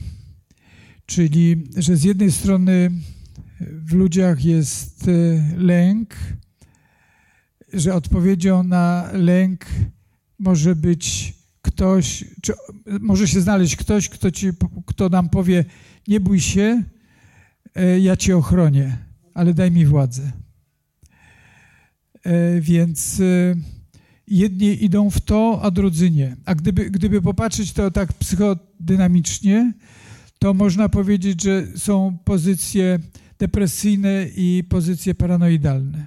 Gdyby odwoływać się do, do jakichś koncepcji psychodynamicznych, czyli tacy, którzy na przykład y, uważają, że jestem tak dumny z tego, że jestem Polakiem, że y, uważam, że być Polakiem to jest coś lepszego niż bycie kimś innym.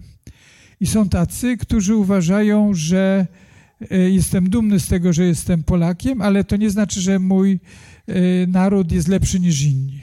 Ja myślę, że to jest jedna z większych, z bardziej zasadniczych rozróżnień. I są tacy, którzy mówią, że jestem dumny, bo Kościuszko i E, kto? Skłodowska, kto jeszcze? Miłosz. Mamy takich listę. Natomiast za Jedwabne odpowiada ją y, Żydzi, Niemcy i Rosjanie. No i kilku polskich chuliganów wkręconych perfidnie w tę sprawę. No więc ja wolę nie myśleć w ten sposób, bo uważam, że, że to jest myślenie, y, jakby to powiedzieć, y, regresywne nie, nie, nie mam przekonania do takiego myślenia. Jak mam prawo do dumy, to mam też obowiązek do wstydu. Tak myślę. I, i wierzę, że, że ta, ta polaryzacja dotyczy właśnie takich dwóch fundamentalnych założeń. Różnicy między takimi dwoma ważnymi założeniami. E, one, to może być oparte albo na tym, jak bardzo się boję, może od tego, czy miałam szczęśliwe dzieciństwo, i od tego, czy jest ktoś, kto, jest, y, kto mi podpowiedział, że jest gotów zagospodarować mój lęk i moją agresję. Że, że, to idzie, że to idzie tak w głąb duszy, w gruncie rzeczy.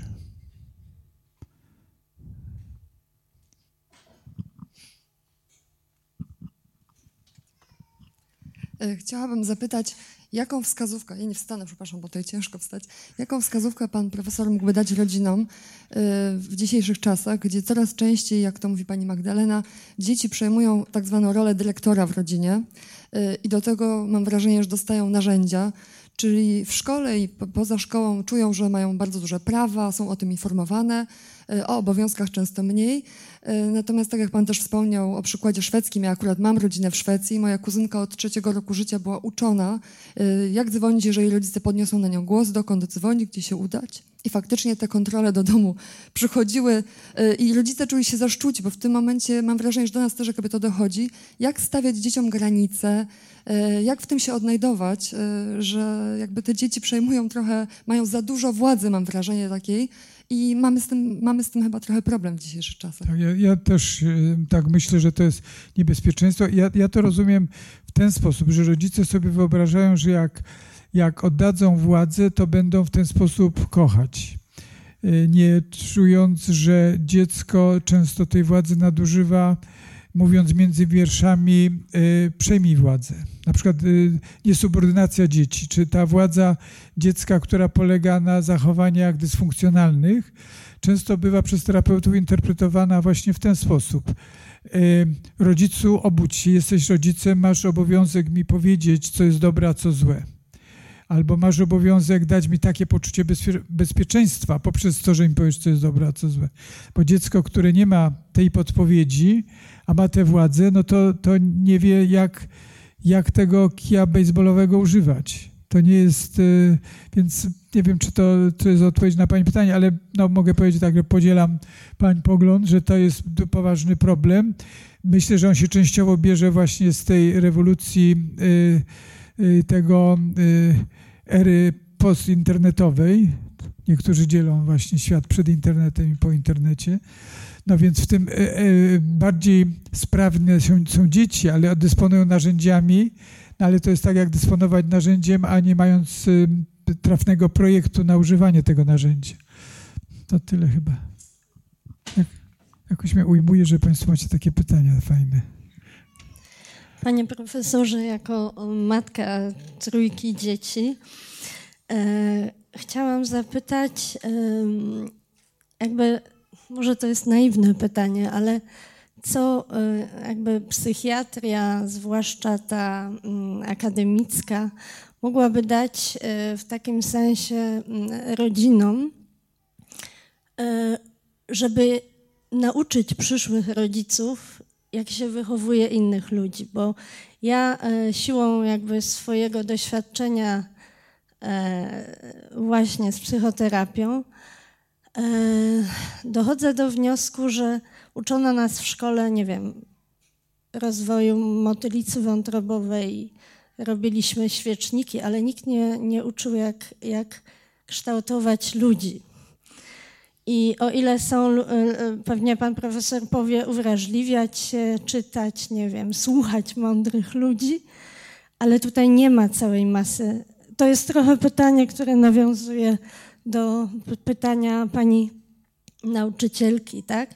co zrobić z tą, z, tą, z tą masą ludzi, dlaczego ta psychiatria nie mogłaby jakoś w takiej e, pomocnej formie dotrzeć do szkół.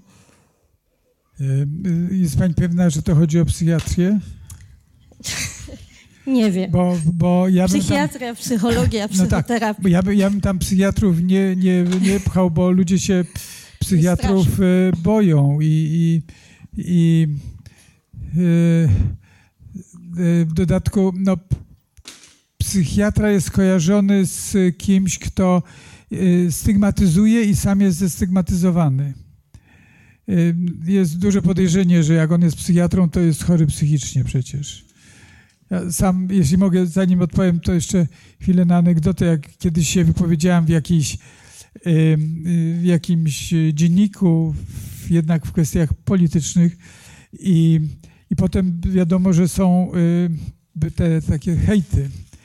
No więc y, ja zwykle y, czytam różne hejty dotyczące sportu, bo to mnie sport ciekawi, więc, ale hejty dotyczące mnie to były oprócz tego, że widocznie jestem Żydem i że widocznie jestem nie Polakiem, bo nazwisko takie dziwaczne, to ponieważ jestem psychiatrą, to znaczy, że jestem chory psychicznie. I mieli ludzie właściwie wątpliwości tylko, czy mnie do Auschwitz wysłać, czy mnie do Tworek wysłać.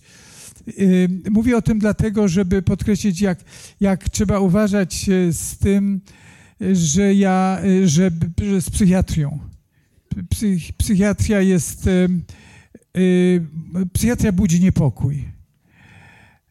To, to jest tak na marginesie. Natomiast absolutnie podzielam Pani przekonanie, że jest jakiś absurd w tym, że uczymy się tych, tych różnych szczegółów, które natychmiast po maturze zapominamy, a czegoś, co jest być może najważniejsze, y, nie uczymy się. Y, nieraz się nad tym zastanawiałem i dlaczego tak jest. Ja myślę, że dlatego, że ta materia jest tak wrażliwa, że na pytanie, jak żyć, próbują ludzie od kilku tysięcy lat odpowiedzieć, a w każdym razie od dwóch i pół tysiąca lat i nie znajdują takiej odpowiedzi, które, z którego by następne pokolenie było zadowolone. Więc y, tak bym wyjaśniał to. To, co mnie się podoba w szkole, to to, że przybywa pedagogów szkolnych. Y, oczywiście zdaję sobie sprawę, że, y, że że to jest tak zwana kropla w morzu, ale z kolei jak przypomnę sobie, jakich metod wychowawczych używali nauczyciele wobec mnie, potem wobec mojego syna, a teraz wobec mojego wnuka, to no, powiem, jest olbrzymi postęp. jak ja czegoś nie umiałem, to mój nauczyciel brał linijkę i lał. I w ogóle to było jakoś tak, to młodemu pokoleniu mówię, że to było traktowane jako coś, co nawet nie mogło spotkać się z jakimś sprzeciwem. Tam czasami próbowano usunąć rękę w ostatniej chwili, ale nie ryzykowaliśmy tego, bo się wtedy denerwował nauczyciel. E, no a w tej chwili wyobraźmy sobie, że, że nauczyciel, e, mam wśród swoich e, pacjentek nauczycielki i wiem, co uczniowie wyprawiają, co im wolno. Za, za wiele im wolno. To a propos, a propos tego znierównoważenia wiedzy władzy. Więc jakoś mi pochlebia, że pani y, zwraca się do mnie o to, żebym znalazł rozwiązanie na fundamentalne problemy świata, ale chyba by to znaczy, gdybym znał odpowiedź, to by znaczyło, że, że cierpię na, na zaburzenia maniakalne. Dzień dobry. E, ja tak słuchając e, i pytania pani, e, która jest nauczycielką, i tutaj pytania pani mamy trójki dzieci.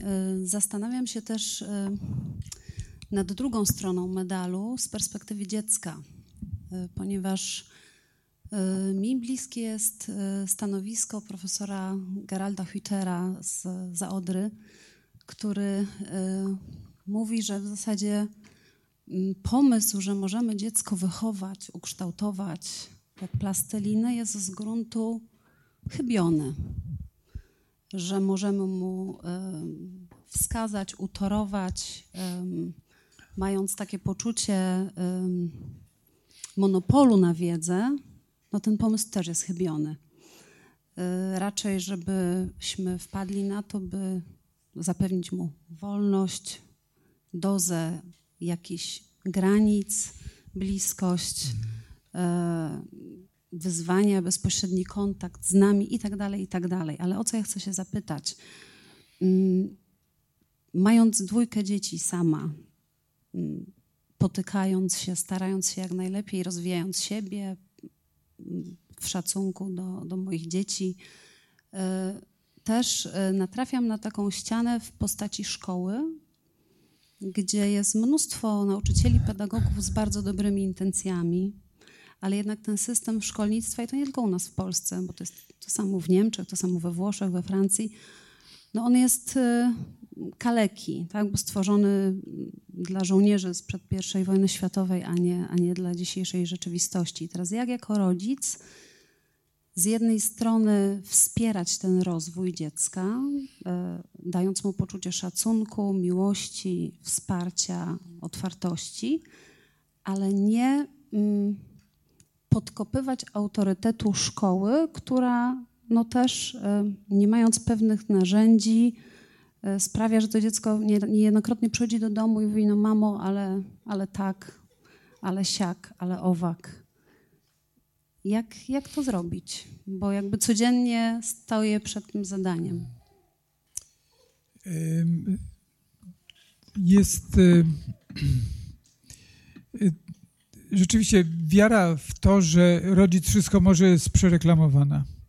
Badania pokazują, że coraz większy wpływ na e, dzieci mają rówieśnicy i internet, a nie rodzice i dziadkowie. I, i to jest fakt, nie, nie potrafię znaleźć sposobu, żeby to miało być jakoś inaczej.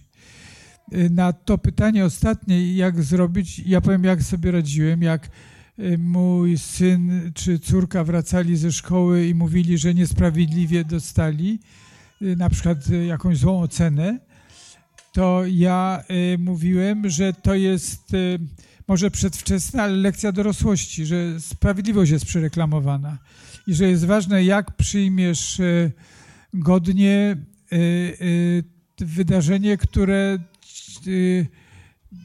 jest w istocie niesprawiedliwe i co możesz zrobić, żebyś nie popadł w rolę, w rolę e, skrzywdzonego, bo rola skrzywdzonego ma swój smak, ale jest e, pułapką.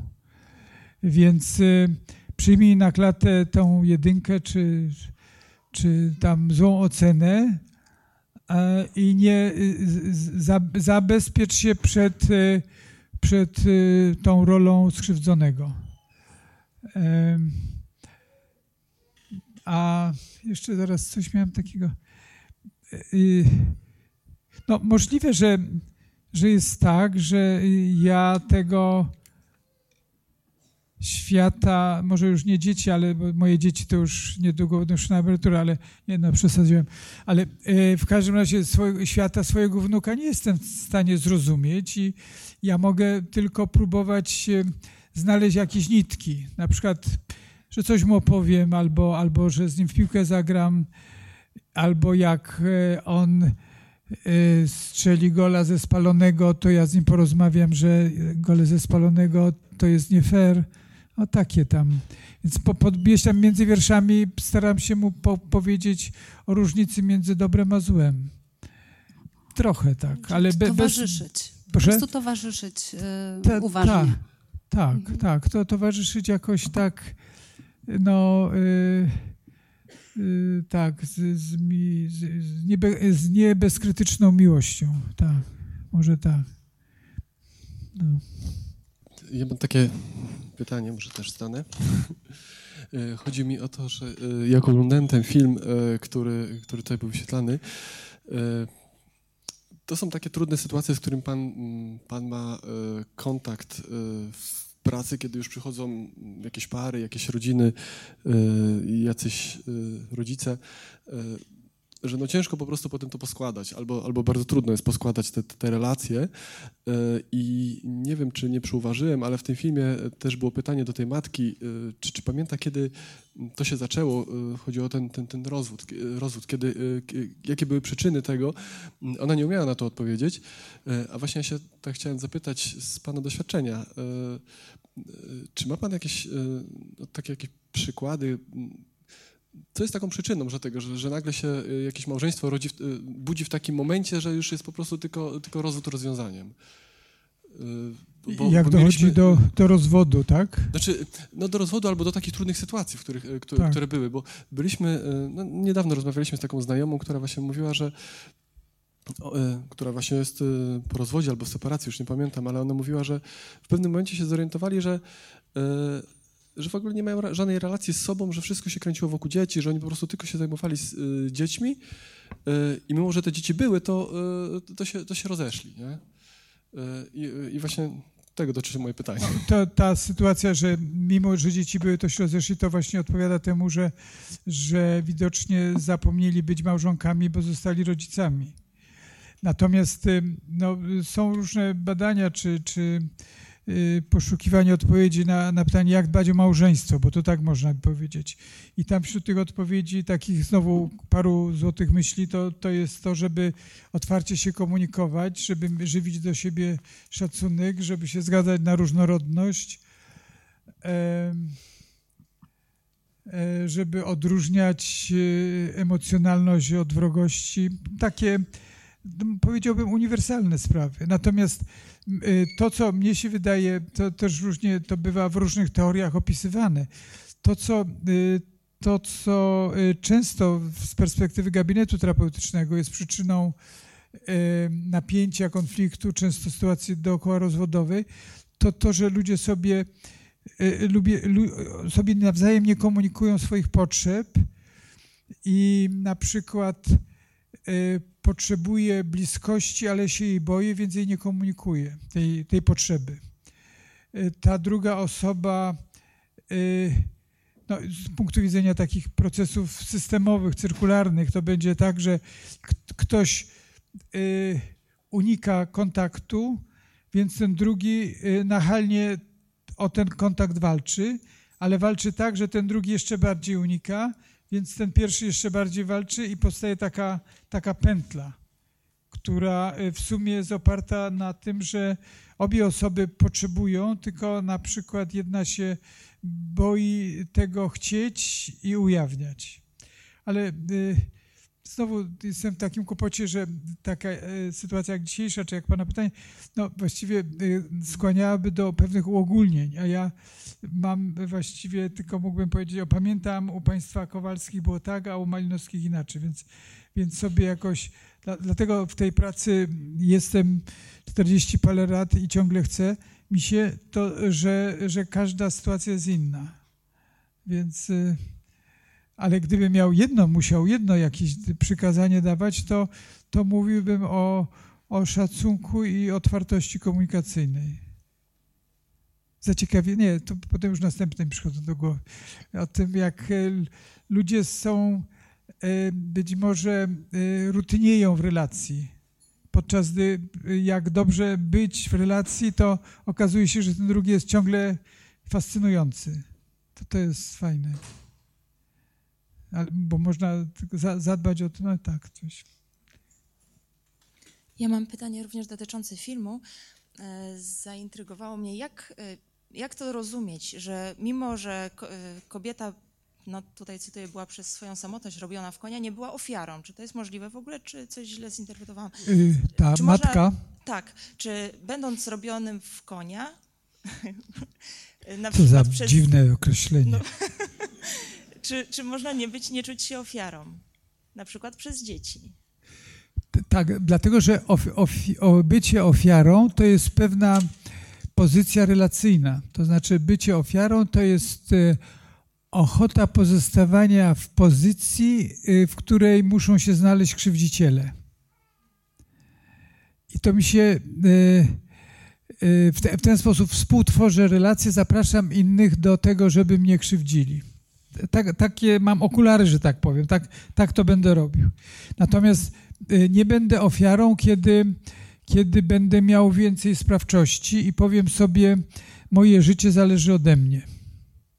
Y, łącznie z moim cierpieniem.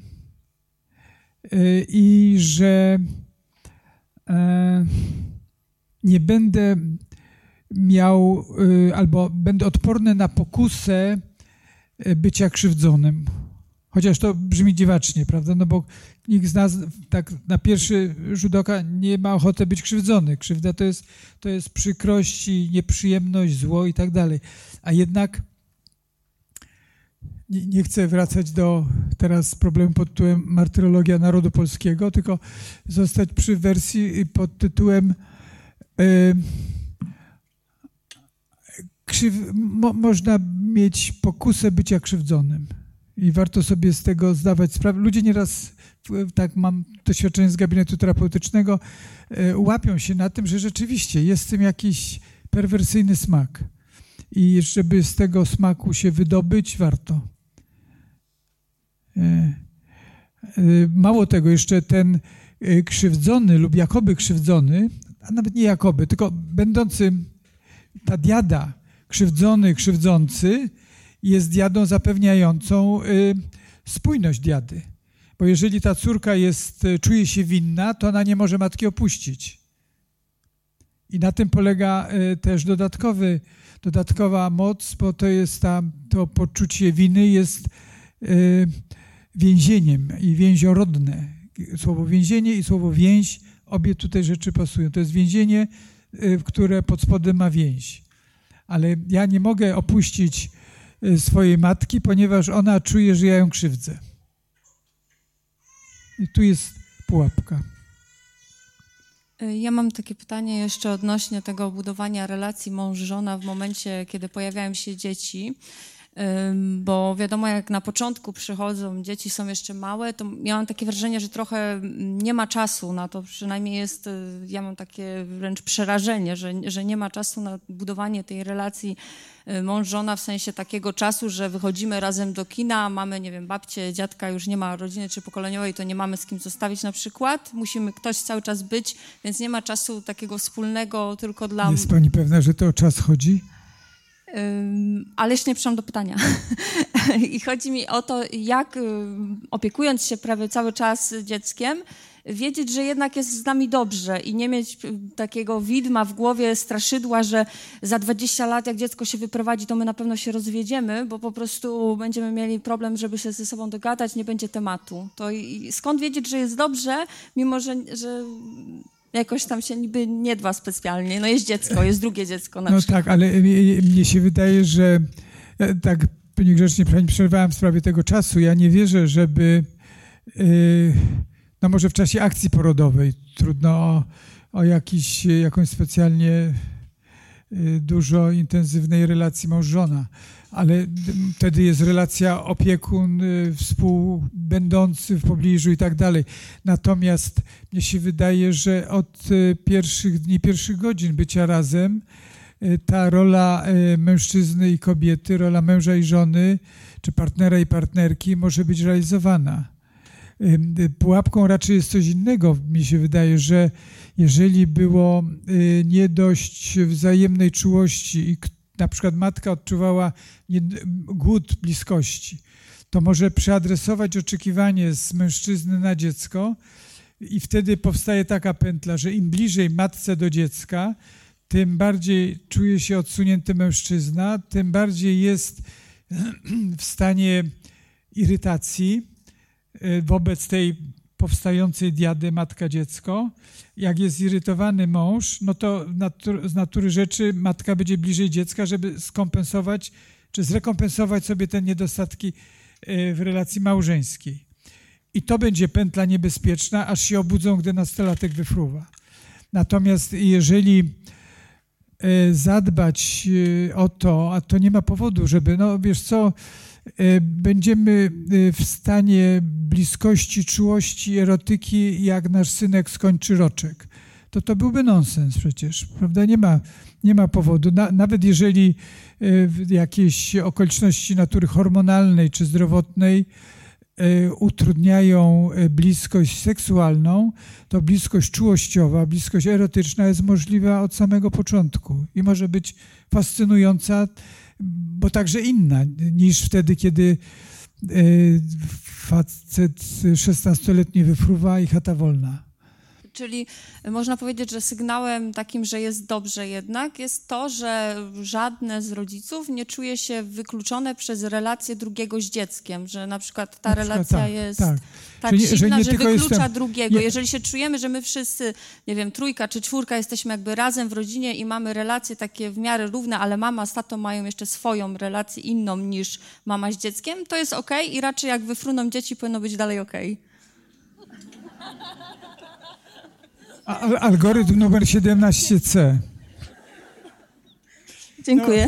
No, ale serio mówiąc, e, pani pytała w gruncie rzeczy o tak zwaną granicę międzypokoleniową, że e, w rodzinie, tutaj odwołam się do, do, do Minucina, prawda?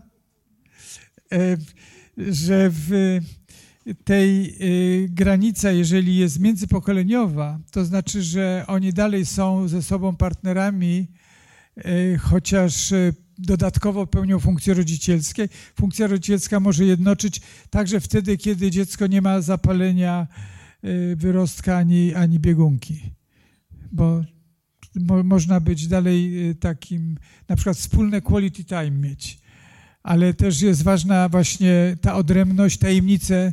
No, porozmawiamy teraz sobie wszyscy o wszystkim. Broń Boże. Rodzice mają swoje sprawy. Jako rodzice, na przykład wybrać model pedagogiczny, nie powinni, w zależności od tego, jaką decyzję w tej sprawie wypowie siedmiolatek, tylko sami. A także są różne inne sprawy, już właśnie takie jak między mężczyzną a kobietą, których dziecko nie ma mieć dostępu tradycyjnym modelu, póki jeszcze nas postmoderna nie za, zalała.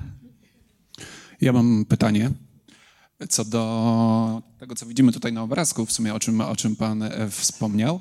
E, co do otwartości na zmiany, e, co do otwartości właśnie na odmienność drugiego człowieka właśnie w dzisiejszym świecie postmodernistycznym i trochę o naturę ludzką też w tym. Mianowicie, czy to właśnie generalnie tą otwartość na zmianę w dzisiejszym społeczeństwie e, widzi Pan jako jedyny sposób e, funkcjonowania człowieka w dzisiejszym społeczeństwie, e, jedyny sposób, jako że po prostu pomału na konserwatyzm przestaje być miejsce w tym społeczeństwie, i zaczyna być właśnie generalnie potrzeba, że tak powiem, tego, że człowiek właśnie przez całe życie adaptuje się tak naprawdę do zmian.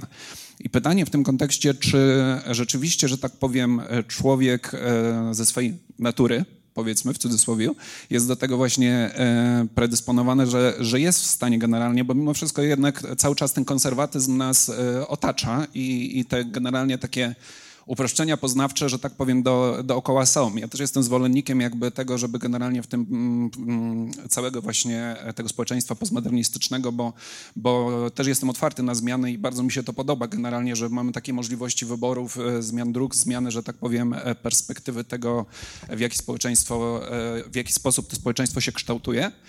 I pytanie jeszcze co do przyszłości generalnie społeczeństwa E, oczywiście to jest jakieś tam wróżenie z fusów, ale czy rzeczywiście generalnie jest nadzieja na to, że społeczeństwo pójdzie w to, że generalnie coraz bardziej, że tak powiem, ludzie będą otwarci na te zmiany e, i będą coraz lepiej, że tak powiem, sobie z tym radzili? Tu kilka wątków jest. Ja, e, ja tak rozumiem, że ten dom otwarty to nie powinien być otwarty na przestrzał. I E, otwartość kulturowa to nie powinna oznaczać e, wymiecenia tego, co, e, co chce mieć w swoim w swojej mitologii rodzinnej. Słowo mitologia używam w pozytywnym tego słowa rozumieniu. Więc to nie, nie, nie ma być negacja tego, co dotąd, tylko to jest tak, jakbym, nie wiem, zaglądał na strych, który, w którym są jakieś rupiecie niepotrzebne i są jakieś skarby powinienem umieć e, rozróżniać jedno od drugiego. Natomiast gdy, gdy Pan pytał o przyszłość, to ja się spotkałem z taką opinią, że idea demokracji liberalnej ma się coraz gorzej i że demokracja liberalna jest takie poważne zagrożenie, że demokracja liberalna przegra, na przykład z populizmem nacjonalistycznym i co z tego wyniknie dla dla świata to historia podpowiada. E, możliwe, że uda się, zanim dojdzie do katastrofy demokracji liberalnej, wymyślić jakąś kontrę do populizmu nacjonalistycznego inną niż dotąd, bo ta niestety e, no, nie spełniła oczekiwań.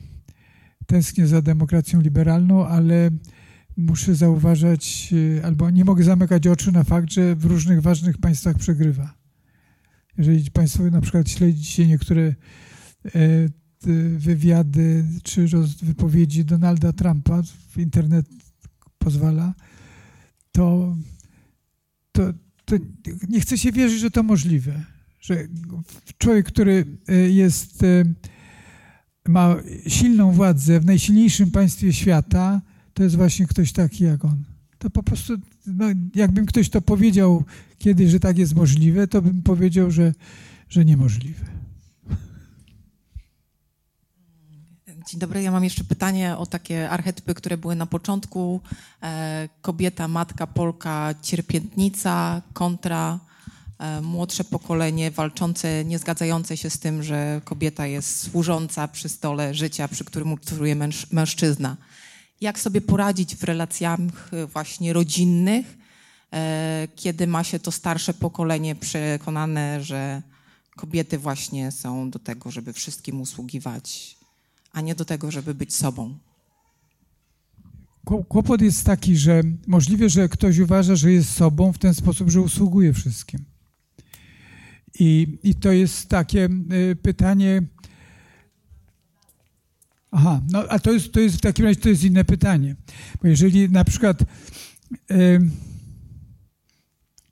ja, ja mogę powiedzieć tak, bo, mo, moja mama świętej pamięci, ona była y, profesorem uniwersytetu, ale jak wracała do domu, to w kuchni zapieprzała, a w tym czasie mój ojciec, magister, siedział i gazetę czytał. I, I bardzo się kochali do końca swoich dni.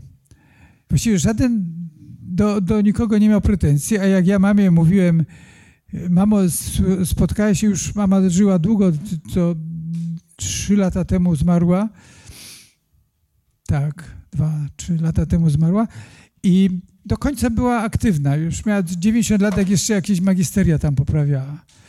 Ale e, w sprawie feminizmu miała krańcowo negatywny stosunek. Mówiła, co, co te baby wyprawiają? Ja mówię, nie mów baby, bo to są kobiety. Ona mówiła, że ja że mam przewrócone w głowie z tego feminizmu. Ja, ja jej mówiłem, że jestem feministą. I teraz no, właściwie mógłbym ją nawracać, na, na, ale nie, nie no, zaniechałem. Chociaż jej mówiłem, że musi mnie słuchać, bo jestem starszy od niej. Bo to a propos parentyfikacji tutaj było pytanie. Ale serio, serio mówiąc, to jest jedna sprawa, a druga sprawa, że jej córka poszła swoją drogą. I, i to było, to, to jest różnica. Ty, mamo, myśl tak, jak uważasz, natomiast ona umiała kochać te dzieci w ten sposób także, że, y, że nie narzucała swoich. Co prawda y, ja już miałem lat y, chyba 60, jak ona mnie pytała, czy ubrałam szalik. Więc, ale w takich sprawach życiowych to nie dostała pozwolenia na to, żeby się mieszać. Miłośnie, ale, ale basta. Jakoś to kupiła, bo kochała. Jakby nie kochała, to by, to by zaczęła walczyć. A dostawała inny miłość, będę cię kochał, ale ty mi się nie mieszaj. Albo nie i ale, tylko kocham cię i nie mieszaj mi się. I lepsze niż ale. To gestaltyści wiedzą na pewno. Więc myślę, że to, że to, jest, to jest klucz, żeby nie, nie mieszać. To, to jest często problem, na przykład jak jest dziecko homoseksualne i marzy o tym, żeby po coming rodzic to przyjął do wiadomości. No i trzeba się pogodzić z tym, że y, y, ten homoseksualny mężczyzna będzie musiał dźwigać to, że ojciec jest w rozpaczy. Miałem kiedyś taką terapię właśnie, która była właściwie po to, żeby ten ojciec uznał prawo syna do, do homoseksualności. I, I możliwe, że trzeba się pogodzić z tym, że, że z pokolenia na pokolenie są inne jest inne uniwersum etyczne, tak bym powiedział.